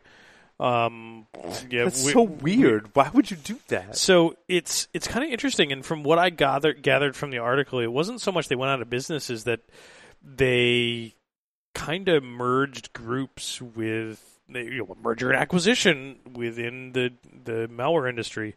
Um, they sort of just moved all of their efforts into developing these other platforms that were newer. Mm. Uh, so does that mean the encryption key is actually going to work? Yeah, Or my, I say the decryption key? But my understanding is that uh, it does. It does. wow, well, that's an interesting turn of events, Mhm, isn't it? mhm. Hmm. Now they didn't give you um, the. They didn't say, "Well, here's a tool to decrypt your stuff," but here's the key. And allegedly, there's some. They they did release some code, and I saw that there was something along the lines from uh, Ben Jackson had retweeted something, something about along the lines of that there was like some backdoor type stuff in some of the code, and yeah, it was totally um oh anti anti sandbox trick in Ah, Tesla okay. Crypt, which is new, something we hadn't seen before. So the code is out there apparently, and you can now write your own decryption tools. It's just a matter of someone writing a decryption tool and charging money for it. Wait, what? I, I believe a decryption tool is already out by E ESET. Nice, just- so perfect. Excellent. Um, the LinkedIn breach got some press. Apparently, Yeah. Mhm. 117 million new logins are for sale. Yep, and this came out of the uh, alleged zombie thing from 2012 that they released 6.5 million, saying LinkedIn, you're a bunch of tools, and held on to another 717 million login credentials, and are now just releasing those. Are Uh, selling so selling hints for the listeners: go change your LinkedIn password. Yes, Serious. because they're saying that so many of the passwords and the credentials are still valid Yeah. four years later. Apparently, people haven't heeded the warning that you need to change your LinkedIn password. Yeah, well, so the warning was in the quote community that you needed to change yourself. LinkedIn only forced change to 6.5 million users. Force changed. Force change. They didn't do Did every. they? But they notified people. They, Did they uh, notify people? I don't remember because it was. I mean, I changed- four years ago. I it was don't four years ago. They did notify people. I got a notification. I believe they did. Yeah, I believe I they, remember. they- but they only forced change 6.5 million users, the ones that have been disclosed, and they didn't force everyone. That is correct. Correct. Great, because they didn't So want only to. They certain didn't want people to were forced. Right, they didn't want to impact their entire customer base. Well, turns out, Poo poo on them. yep, they probably should have. It's like when you drop, you know, TGT tickets. Yeah, like you should Make change everyone make everyone in the domain. you should and change your password. Yeah, cha- and change I'll your get ticketing that. authority I'll get to that twice. eventually, and apparently, Oh, uh, but the bigger impact, of course, is if you share Mhm. passwords across platforms, Mm. even on uh, on the basis of uh, uh, perceived equal security risk, you've got to change that same password across all the platforms because, hey, just stating the obvious. I'm being Mr. Obvious here for a minute. Yep, absolutely. Yep. um, Absolutely. we need to do the podcast at the bar when it's just me and you next time. yeah. Because I could use another drink, but it, the bar is right. It's it's right. It's right there. Where- It's right. Where's Wait, our, where's our bartender? It's right there. You asked a bartender I, for I one. was, I It's was right there. get the Feeling, feelings you hurt. you for can have you some of my gin and. No, you don't want that soda. no, I, I really want an old fashioned or something. Yeah, where's, it's- where's it's right Keith? there. We Where's could be- Keith? we could be mixing drinks where- while we talk. Well, we're we're supposed to be doing a. No, We are doing a show. I could do a show and make a drink at the same time. we could. We- In fact, we should do a show about. We should do a Making show drinks. about making Drinks. drinks. That would be awesome too. Wait, wait, wait. Only only Apollo and Jack have those special talents. No, I don't no, think no, no, guys no, no. Nice. See, th- they, yeah, absolutely, they need to be involved. Um, But that a could- um, a yeah. patched vulnerability in Ubiquiti Network's gear. this is this is this is the man who doesn't give a fuck. this is a live produ- live production going on Like, here. man needs a drink. man, man needs a drink. Right? Ubiquiti Ubiquiti had uh, fixed a problem with their routers, and I'm I'm trying. I cou- I read this article, and it really doesn't exactly explain what the vulnerability is. Although further research on my part after this article, Well, well, clearly from the screenshot, it's grep dash i um, date ls mod. Yep. that's like total Hollywood hacking description. Uh-huh, uh-huh. Yes. How did you hack into the system, grep dash i date ls mod? Like that was that was totally me on the the sixty minute interview that I did. Yes. Like they needed me typing stuff on the screen. stuff. Yeah, Yes. so I was doing ls dash la and changing directories and doing it again. Yeah, or, And or, catting like, some you can always file. do strings, right? Yeah, exactly. Strings, strings, Strings works is pretty good. well. Absolutely. But in this article, they reference, and what is the terminology they use? It's not foul language. They said that the malware is is cause it uses Profane. profane. Thank you, Kevin. Thank you, Kevin. They use profane language. So after I read that, I'm like, now I got to know what profane language they use. Apparently, they set the uh, root equivalent username to mother, and the password to guess what? Uh huh. Fucker. Uh, uh, to to hockey puck. Yes. So now you know what the password is, right? Right. If you can't log But into apparently, all this stuff- all this worm does is reset to factory defaults and then change the username and password. So it's essentially like a denial of service worm. Yeah, that's kind of boring. But Yeah. okay. It's kind of lame. But apparently, they fixed this vulnerability a year ago, and a year later, the worm comes out. Well, that that's perfectly valid because if you think about this, the Ubiquiti devices are embedded IoT Well, the type Ub- devices. Ubiquiti, and- and I love Ubiquiti products, by the way. absolutely. Ubiquiti qui- uh, released the patch quietly in 2015 for a vulnerability that was found through the company's bug bounty program. Uh-huh, uh-huh. Uh, but now I would argue how many releases have there been since then? And how many people don't upgrade their shit because if it's not broken, don't fix it? But I wonder, Oh. uh, did Wow. the, did Yeah. the customers understand the impact?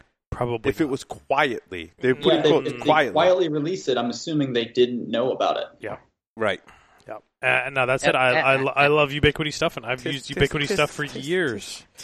Taste, taste Ubiquiti. I think it's uh, t- t- p- potentially a ubiquitous impact. Mm. Mm-hmm. Wow. Mm-hmm. Oh, I, I see what you did there. That's one of those. Wah, Yeah. So wah, you know how you, wah, Paul, you think about how long Wow, we've wow, used some of these. Yeah. Think about how long we've used some of these Ubiquiti products. You remember when we were starting to do this podcast and we were doing Wi-Fi stuff? Yeah. And in order to do Wi-Fi attacks, you needed like a dozen different wireless adapters. You had the Yeah. Wi-Fi attack bandolier because you had all the wireless attack cards. Ubiquiti, one of the Ubiquiti cards was one of the sexiest cards to have for some of these attacks because they do so many together. Now, the only reason I put this next story in here, that says Skin Track turns your arm into a touchpad, and here's how it works. Sadly, it has nothing to do with pornography. Oh. But So it You, is- but you wanted Okay, it to, didn't Okay, you? can you I turn your did. Can, I was like, Skin Track, that's awesome. I can track all of my porn. This is great. so so now my question is, we can maybe turn that into if your penis is big enough, can you in fact turn your penis into a touchpad? Um, Every day. no com- Okay, wait, comment every day. Wait, wait, wait, wait. So to to, to, to to quote a line from the article, tilting and twisting the bezel lets people control the watch like a joystick. Giggity, giggity. Wow. No, it's like a watch. I think I and did then that. like I was going to say, I think I did that twice this morning. so it's like a cock ring. no, it's not. It's like a watch that you wear on your arm, and then you can draw on your arm like oh. that, Oh. and it controls the touchscreen so that when you're gaming, your finger doesn't get in the way of the screen. That's not where I was wearing. it. Ha- I'm sorry, I don't. My It finger- doesn't help you with porn because if you're drawing on your arm, your arm can't be moving at the same time. Well, that's why you draw on the arm. Like scroll, scroll faster. Uh, There's our technology. Wait. it automatically scrolls as you do that. does it? So if you if you can remap so when it scrolls that the video fast forwards a little bit. Yes. I mean, Wow, that had absolutely nothing to do with security. nope. Okay. It- so so But speaking. it was fun. so, so, but it was a fun story to talk about. so so a little bit on that line. Uh, one of the stories that I put in was my story number five. oh boy. The quote blank Amazon dash button. So have you seen these? so No. the Amazon dash button, they basically will ship you a button. And it's a button that you like put over your washing machine and if you need to order Tide detergent, you're out of Tide detergent. No. You press the button and it orders Tide for you through your Amazon account. You get it 2 days later. yeah, but Oh, what? I love that. but I what love happens when someone else pushes the button? though? Exactly, you get a thing of Thank you. Tide. So a bunch of folks took these buttons and like completely hacked them and decoupled them from the Amazon API, so you can use them for whatever Imagine that. whatever you want. And Amazon is like, well, hey, there's a market here. Let's just sell the quote, So the button. sell the blank devices, like very much Futurama, in that you you take your robot and you put it in the machine, and out comes Lucy Liu type of thing. So you put the blank button in, and you can make it do whatever you want, and you have to do some programming for the the oh, I see. So API. it's a it's a product specific button. Yes, it's product specific.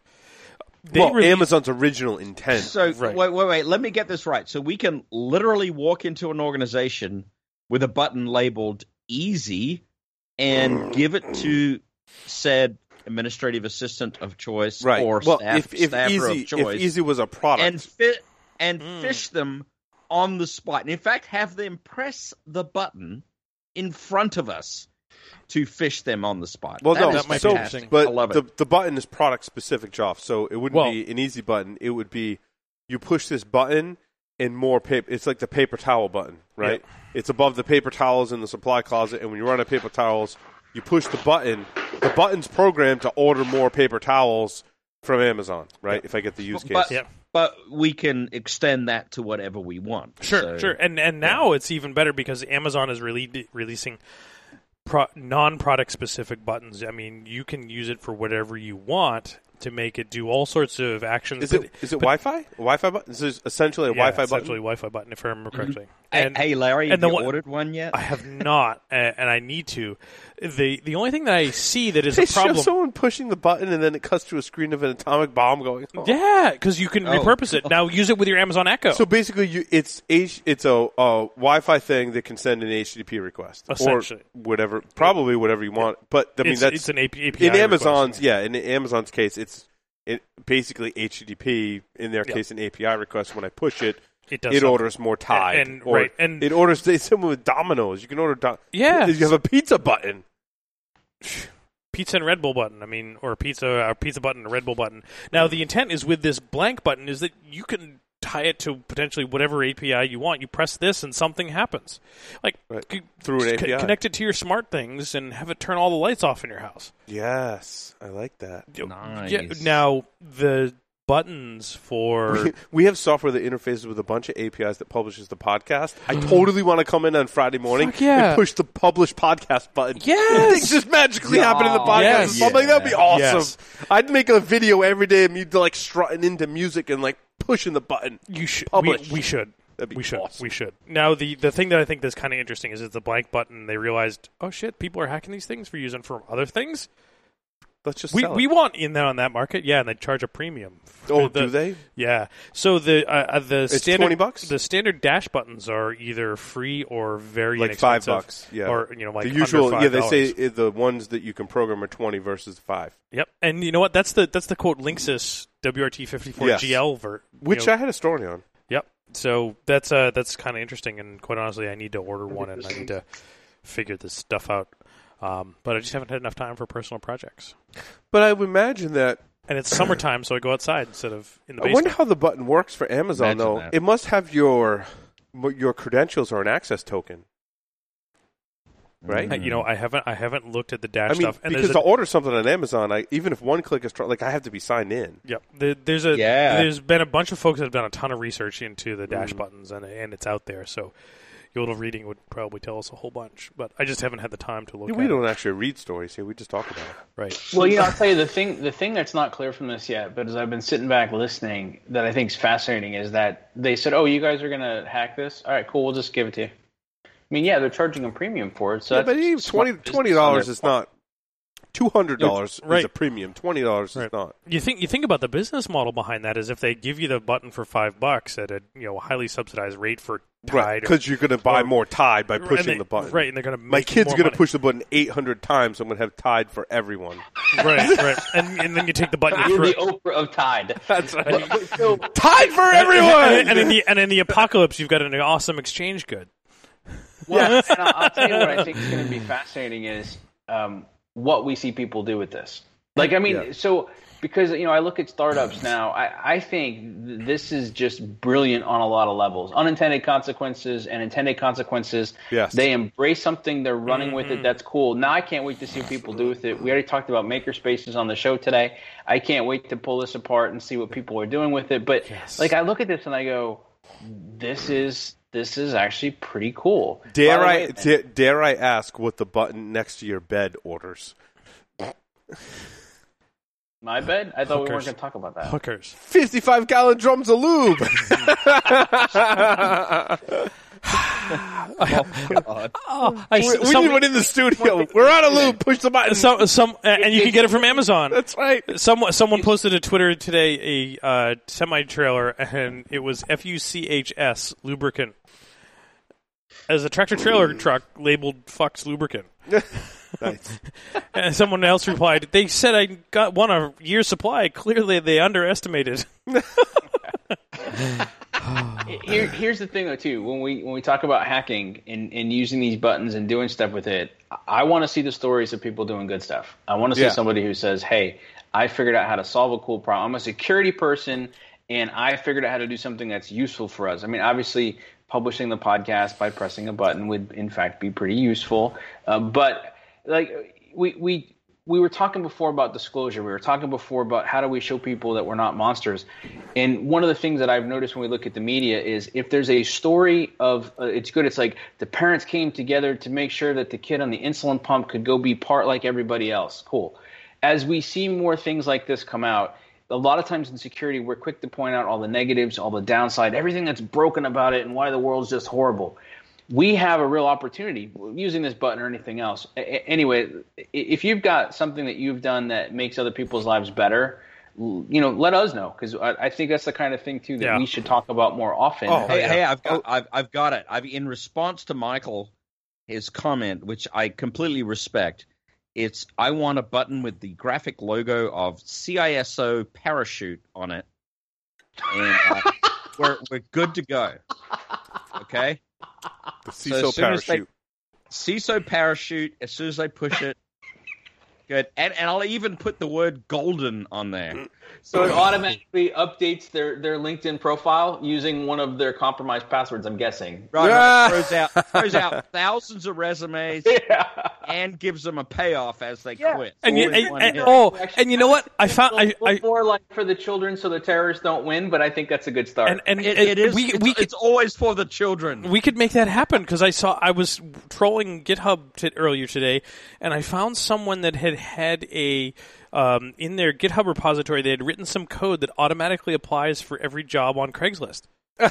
exactly right. This is it. Yeah, This you is could have like the, but you could have like the I quit button, which sends like the fu email to all of your coworkers, update your LinkedIn profile, and then send your Take resume this out job to everyone. and shove it. It's a take this job and shove it button. That's exactly what the button says. Oh, Dude, that would be a bad button. A lot of people, out there. I'll take PayPal you- donations and I'll take beer. if you made it as easy as pushing a button, dude, people, they, like the job market would explode. There'd be everyone pushing this take job, this shove job and shove it. And it should sing the song. jobs. It should play the song. What? It's got to interface with your Amazon Echo to play the song. That's it. Dude, I want to look, buy. million dollar idea right there. Ah, million There's, dollar. Uh, there's technology on my want list, but secu- the security person in me, like, Mm. it holds me back. Amazon Echo is one. I'm I'm seriously considering it. one. Unfortunately. Because then they put it in Lowe's, so like while you're shopping for it, like, oh. Yeah, I saw, I saw one in Home Depot the other day. know, I'm I'm like, oh. oh, I'm like, I can buy that here, like right now. Like I'm here, I have a credit card, I'm buying I stuff. was at an event yesterday and somebody had the new Amazon Tap, and they were demoing that, and I went, "Oh, what is that now? The, so the difference is the Echo is always on, always listening, and can do all sorts of stuff for you. The Tap is basically a Bluetooth speaker enhanced with the Alexa technology, hmm. but it can stream Pandora, iHeartRadio, TuneIn, anything from your Amazon Prime list. And the difference is it's not always listening. So you press the button, but then you can be like, so what's the weather today? It'll give you the weather update. You Oh. can press the button and say, you know, I need to order paper towels, and it would say your last order of paper towels was X, and you know, would you like another order So- for that? so you mean I gotta can get- still do it?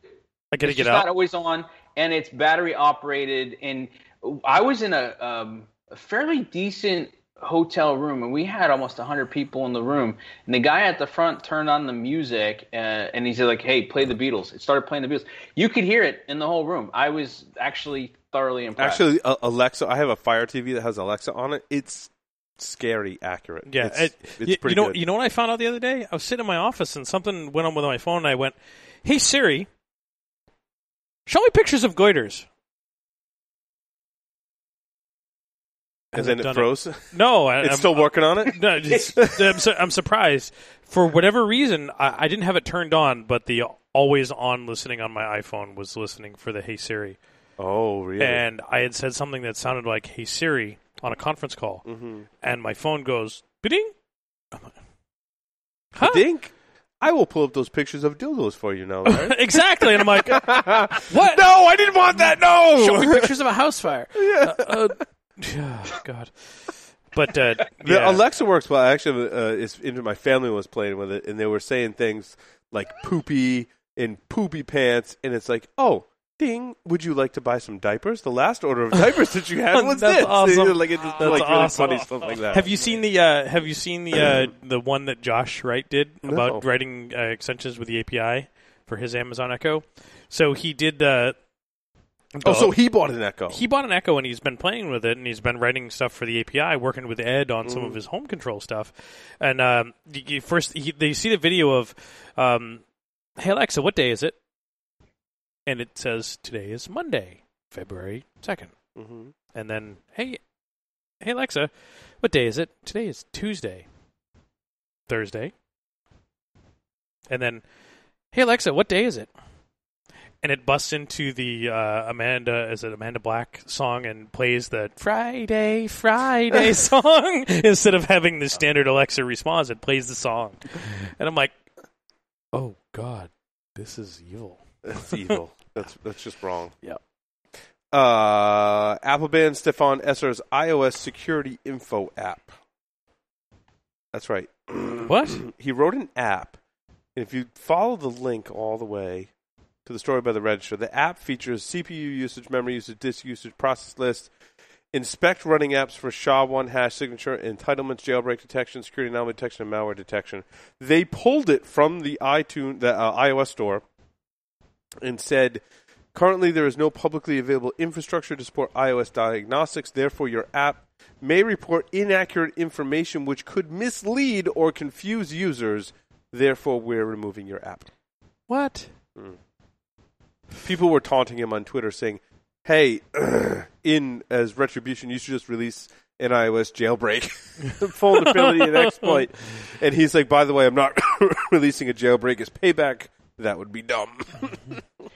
Yeah, but you know what though? Because if you if you think about that from from Apple's perspective, they sell a lot of phones, and they sell a lot of phones to people that don't have that level of sophistication.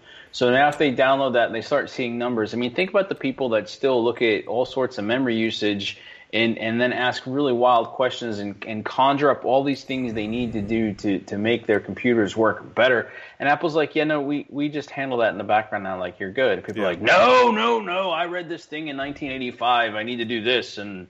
So I, I, I mean, I get it. Like they're basically saying that you're going to give people data, and they may or may not have the ability to interpret and act on that properly. Gotta go defrag my hard drive. is- and, and that's going to completely suck for us. And it's gonna, that's gonna, and so you know, hey, dude, sorry, but no. Hey, uh, c- can I go defrag my iOS, my, my Apple phone hard drive? Like that'd totally fix it. Make my phone It would. faster. I- I seriously would, Larry. I think you're right, man. And it's totally, yeah, exactly. I heard of this website where you can download more RAM. That might help. Ah, no, no way. Yeah, that, that's what I'm talking about. Just thinking. Yeah, to Ke- Kevin, when you f- do my LinkedIn request, that'd be totally awesome if you could send that to me. Hey, download more RAM. dash button and just do it all day. Ah, I think he's millions. onto something. Yeah. He or is on something. That's interesting. I, I, I saw the, I saw this top ten security podcast post, and I, I admittedly I just read it to, just to see if we were Uh-huh, on it and uh-huh. whether We or are. not they referenced us by the old name or the new name. The new name. and it is the new name. Um, but I didn't scroll down to see what some of the other ones were. Yeah. And the Exotic Liability podcast, which Chris is trying to rebuild, Good. at least the archive and stuff, but I I don't know what happened to his Libsyn account if he let it expire or he, something. His Libsyn account expired, Mm-hmm. and uh, there's a whole backstory there that I can't share on the show. But the uh, they link to his Libsyn account, which is no longer there, and you get a 404. Yeah, and it, and it's like this. But he's ar- trying to rebuild the archive. I, I think it's um, interesting th- but this article, to listen to Exotic Liability archives. Certainly, Yeah, like like people listen to our archives. Yeah. I mean, absolutely. I, and it's like every one of these things on here is yeah, you you should be listening to these, including ours. But the one for exotic liability that was published a month ago, it's like no, um, uh, I can't. right? So- he's working on building the rebuilding the archive. I'd lo- I'd love to hear the story behind yeah, off the show. I, he, and he's made progress. So that that I can't Good. say on the air, but yeah, No, that's good. Hey, hey, it's good that we're listed too. So, Yep. you know. No, the that sou- we're listening. the Southern Fried Security Podcast. This is more of a family friendly podcast compared to Paul.com and exotic liability. We're Oh, so there was a reference. There was. I think it seems to me like they found an old blog post that Mm. talked about the top 10 podcasts and Yep. copied and pasted into a new blog post Mm-hmm. just to help their SEO. Okay, just just for your information, listeners, we are absolutely 100% family friendly. Well, if your Yeah. Family is completely If your, family, if your family is completely dysfunctional, we are family friendly. I, I thought you meant by making babies. Well, yeah. Make babies. uh, to well, our that show. too. But yeah, if your family is, I think, as Paul said, completely dysfunctional and If if if, potentially juvenile adults, Oh, if, if you're if you if you have a family and one of those family members was conceived during listening of this show, we'd love to hear about it. absolutely, You know what? Larry, lovely Larry wants to hear about it. You- I don't, you know what? I don't want to hear about that. PS uh, or fine, Larry at Afraid of securityweekly.com. the pictures coming in. No, no, no pictures. good. I just Thanks. wanted to say. Next get week's listener mail story. This Yeah. Yes, yeah, next week's, li- next week's listener feedback is going to be really interesting. I Um, think I just heard the needle slip right off the record. you know what's dysfunctional? Flash is dysfunctional. Oh my god. Flash Oh, yeah. zero days, and what's interesting, Google Chrome will actually switch off Flash content by default. Is that why Chrome is so much faster? oh shit. Uh, Google has confirmed that it'll block Flash by default, with the exception of ten sites. YouTube and Facebook are on that list. Oh.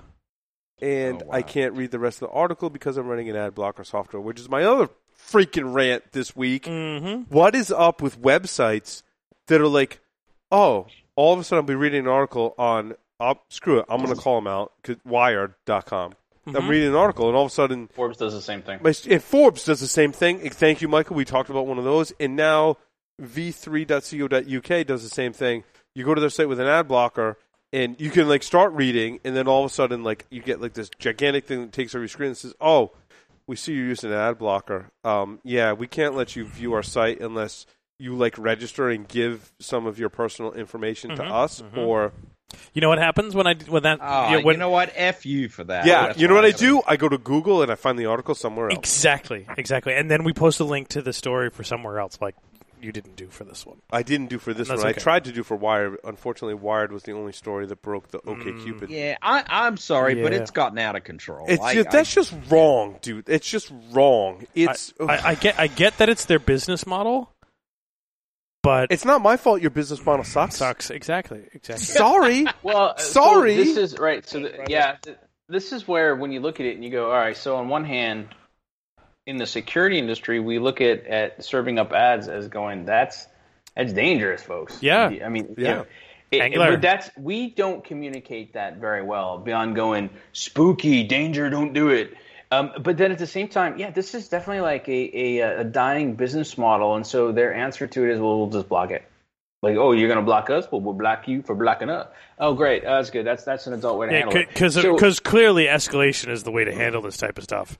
yeah, well, so but but so then it right goes back fundamentally to okay, so if somebody's creating content uh, and and you're providing value, then how do you get compensated for that value?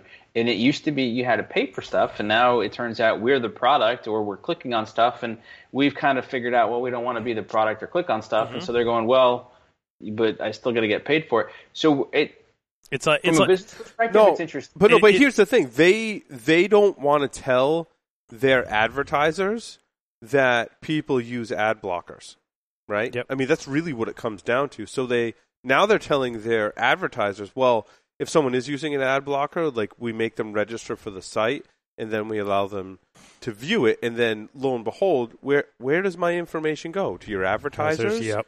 It- to your It- mailing list now? Like, am I in that? To me, Oh gosh, you, you know I That's didn't think about that. shady. Probably right. Yeah. It's probably suddenly now like, and I can do lead gen, and we'll give you Right. detail, and we'll mine it across all the sites. Yeah, or that's- even that's even if they're just using it as a statistic, like, oh, by the way, the number of people that gave us their email address so they could read our site was was X, and they're using that for their advantage. Not using my information for their advantage. I take issue with that. I mean, we take a different approach on Security Weekly. Sure. Banner advertising is just one of the things we do.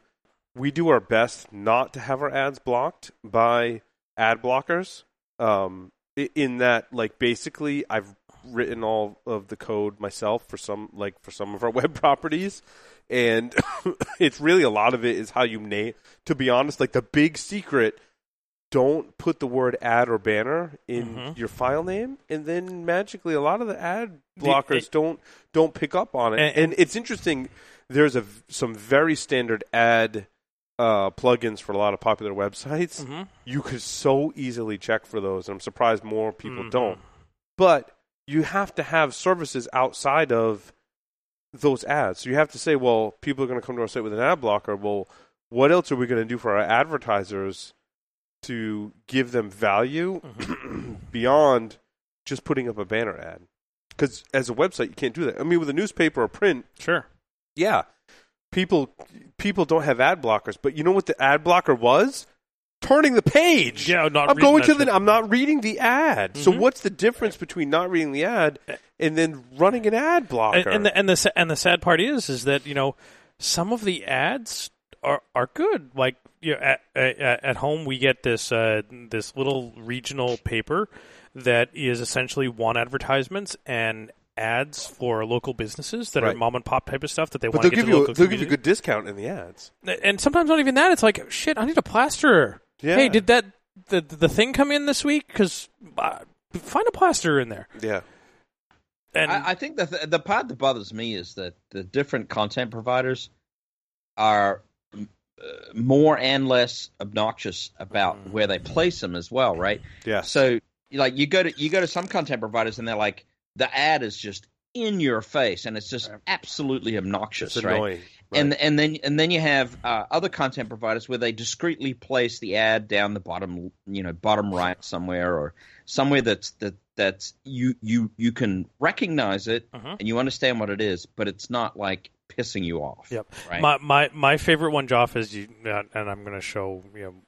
Give a little tip of the hand. You go to Facebook and you see that article. It's like, you won't believe what they did next. And like, sometimes I'm a sucker for some of those. Nah, I the- know, and- I and- and- Facebook, and- that's okay, right? But Yeah. face, Facebook is notorious for Yeah, that. but but, it's not to- even to- Facebook. So I click on the link and you go to a page and it's like, all right, one of thirty-seven. Oh, those are the worst. And Facebook you click is the worst. and for you that. you click on the first one, and it's like okay, you get one sentence, and you get another sentence, and then the fan turns on, and I'm like, what the fuck? Why? Yeah, 'cause you get one sentence, and the whole rest of the site, the whole is Yeah. all ad. But that's another thing too, Jeff. Even in our industry, in technology, let's say, there are a lot of sites that there'll be a gigantic banner ad along the top and a gigantic banner ad Side. along the side, and it's like really in your face.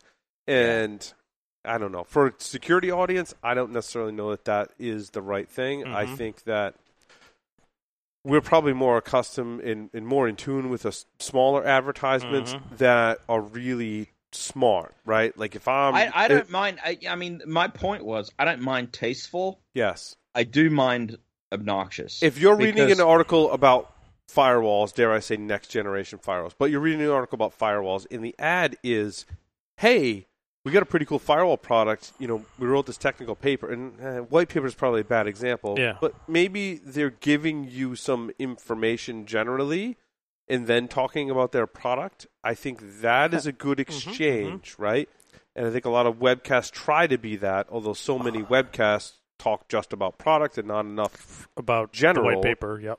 we here at security we try and be more general, like way. giving people advice in general Yeah. about Yeah. firewalls. Right? We'll Yeah. use firewalls because there's really no firewall vendor that is sponsoring the Right. show. Right. So we'll use firewalls as an example. Like we would talk about firewalls and all Yep. the cool things Yep. that Firewalls can can, do, do, and how you can how configure implement them, and how you can firewalls. inv- implement a blo- ad blocker on your What is- firewall. what is And- your evaluation criteria when you talk about a firewall, and then at the at the end the vendor like- talks about, oh yeah, we have this cool stuff. Like that's giving people exactly? it's the give and take, right? Like you're giving a lot and you're asking for, for very little. And Yeah. I think so many of these ads have gone And that the that other way. And not and- to and that- mention and that's a lot of respect right there too. But not to mention the security repercussions of all this advertising too. Mm-hmm. How many we call it malvertising ang- campaigning is the, the marketing One one word. It's Angler. got a it's got a song and a, a dance and a logo and Mhm, a website. mhm, It's, malvertising is, is a thing. Yep. And one of the reasons why we as security professionals block all these ads is because there can be malicious stuff. Yep. The one, the Right. one that I, I, I get a soapbox for one second. The one that drives me nuts is Facebook and Christmas time. Facebook any of the time is well, just bad. Well, so With but, but advertising, even but even worse. But so you know, obviously, I Amazon and I Facebook, and I'll go to Amazon and I'll be searching for stuff for my wife for Christmas on Amazon, and I'll be like adding stuff to my wish list. Like maybe I'll get her this, and maybe I'll get her that. And, I'll be then- sitting on the sofa next to her and Facebooking, and it's like ad comes up and it's like, hey, you recently added like big black dildo to your Amazon wish list. Would you like to order this now? And I'm like, no, no, honey, I got you for this Christmas. No, I'm like, next, uh, like, next, yeah, next, finished. it's like it's like You know- at, at Christmas time. That's like horrible. You don't put that shit on your Facebook timeline when you're sitting next to your significant other for Well- the gift that you might be getting her. the weird or part that, is yeah. when you when you Google search for something or you're searching for something in Amazon, and it, it's almost like somehow they have some kind of agreement or something. Oh, they do cookie They correlation, do baby. cookie correlation Mhm. because let's say you Google searched for something and then you go to Facebook and you start seeing ads for it, or you liked a couple of pages on Facebook and all of a sudden when you go to Google, you now you're seeing ads, Ads. for that thing, and it's that's just creepy. That's creepy. Hey, I, I want, I want, I want to, I want to hear a couple of words from Mister Privacy. I want to hear from Kevin on this. I was Uh, thinking the same. Larry, thing. you actually you just uh, made me remember something of an article I read. I think this week by Malwarebytes, where they had found there is a massive uh, campaign against some really popular websites. And let me read a few of these for you and see if you've been to any of them in the last couple of weeks. Uh, MSN.com, New York Times, BBC, Xfinity.com, NFL. They all found to be serving the Angler exploit kit. Oh, Actually, fortunately, I haven't been. Maybe the BBC was the only one that I might have been to. But they, it's all done through these third-party advertising Yeah. networks. it's where- been a problem s- for a long time. Yep. And I, and I think that's one distinct distinction to make about our banner advertisements. They're all hosted locally, yes, or They the are. way it used to be. No, they are. They're just images hosted locally, and the JavaScript uh, for our wiki site I stole uh, from the internet and modified for our own purposes. And uh, the WordPress plugin we use is like the standard WordPress plugin for serving ads. So Yep. So we're trying to be responsible. we're trying tling to words, be which is- responsible. which and is it all it does awesome. is serve images too. That's all it does is serving images. Um, I do want to say Hacker Fans gave Mr. Robot's website a free security checkup. Uh, th- this one might have been a little older. It could have been. Could have been. Um, it's it's interesting. Oh, but I mean, it's recently published, but I think maybe some of the stuff was a little bit older, but I could be wrong. Um, Yeah, blind So- SQL injection. yeah, it was a blind SQL injection that they disclosed uh, and are trying to help out. I think it's. I thought it was interesting that like we love Mr. Robot so much that like we'll help out their website, and and I don't know the that there's a significant impact to finding security bugs or exploiting security bugs on USA Network's website. They're not. I mean, they're just promoting the show. They're not. You know, it's not Facebook or Right. Amazon. You know what I mean? It's not. There's not transactions. Mm-hmm. Now, To they're, my they're, knowledge. they're potentially capturing personal data if you're signing up for a They could. or something yeah, like that. I think much less impact, but nice that the security community is willing. Well, to yeah, but think about think about the flip side of that too, right? Try try being part of that group, going, all right, how do we handle this? Mm-hmm. That's not a, a you know fuck off and die kind of response, or uh, Yeah. hey, I'm going to send my lawyers. You got to be like, wow, that's like like you. That's your demo, and you have good a good relationship with them. You got to handle that stuff carefully, but at the same time, you don't want to make it a call of, "Hey, anybody who feels like abusing us or te- you know, quote testing us, you know, bring Right. at it. Uh, all you want to be pen testers, come at me, bro." And we'll see. like th- that's a That's a fine line. A fine line. That's It's a good point, looking Mike. It's a good point. Yep. Larry, last story. Yep. So the the last one that I wanted to, you know, we you had the little bit maybe older story and that type of stuff. Uh, I want to throw in uh, one that was actually kind of interesting. Uh, my story number four was the when encryption is not enough for HIPAA. Yep. Mhm. Mm. and uh, it uh, I, this article uh, I stumbled across it from uh, uh, Swift on Security today. In that uh, it's an older article from 2014 that um, uh, Brigham Women's Hospital employee was robbed at knife point to steal their phone and laptop, which were both encrypted, and they were tied to a tree and demanded to release the uh, decryption passwords for them. Oh wow! Yeah, yeah. So and the the and in effort of full disclosure, the CIO with uh, Brigham Women's when this happened was my former boss um, at another healthcare organization. So and I didn't know that until I started reading the article when I went through it. I'm like, whoa, huh? That's a name I recognize. Well, you know, there's an interesting there's a there's a another part to this that's interesting, right? So Tennessee just uh, updated their breach notification law and said, hey, by the way, uh, if you're encrypted, yeah, so what? Report the breach anyway. Yeah. Wh- Which that kind of crap angers me because, uh, and it's and it's, this is probably going to surprise people because I've actually always not.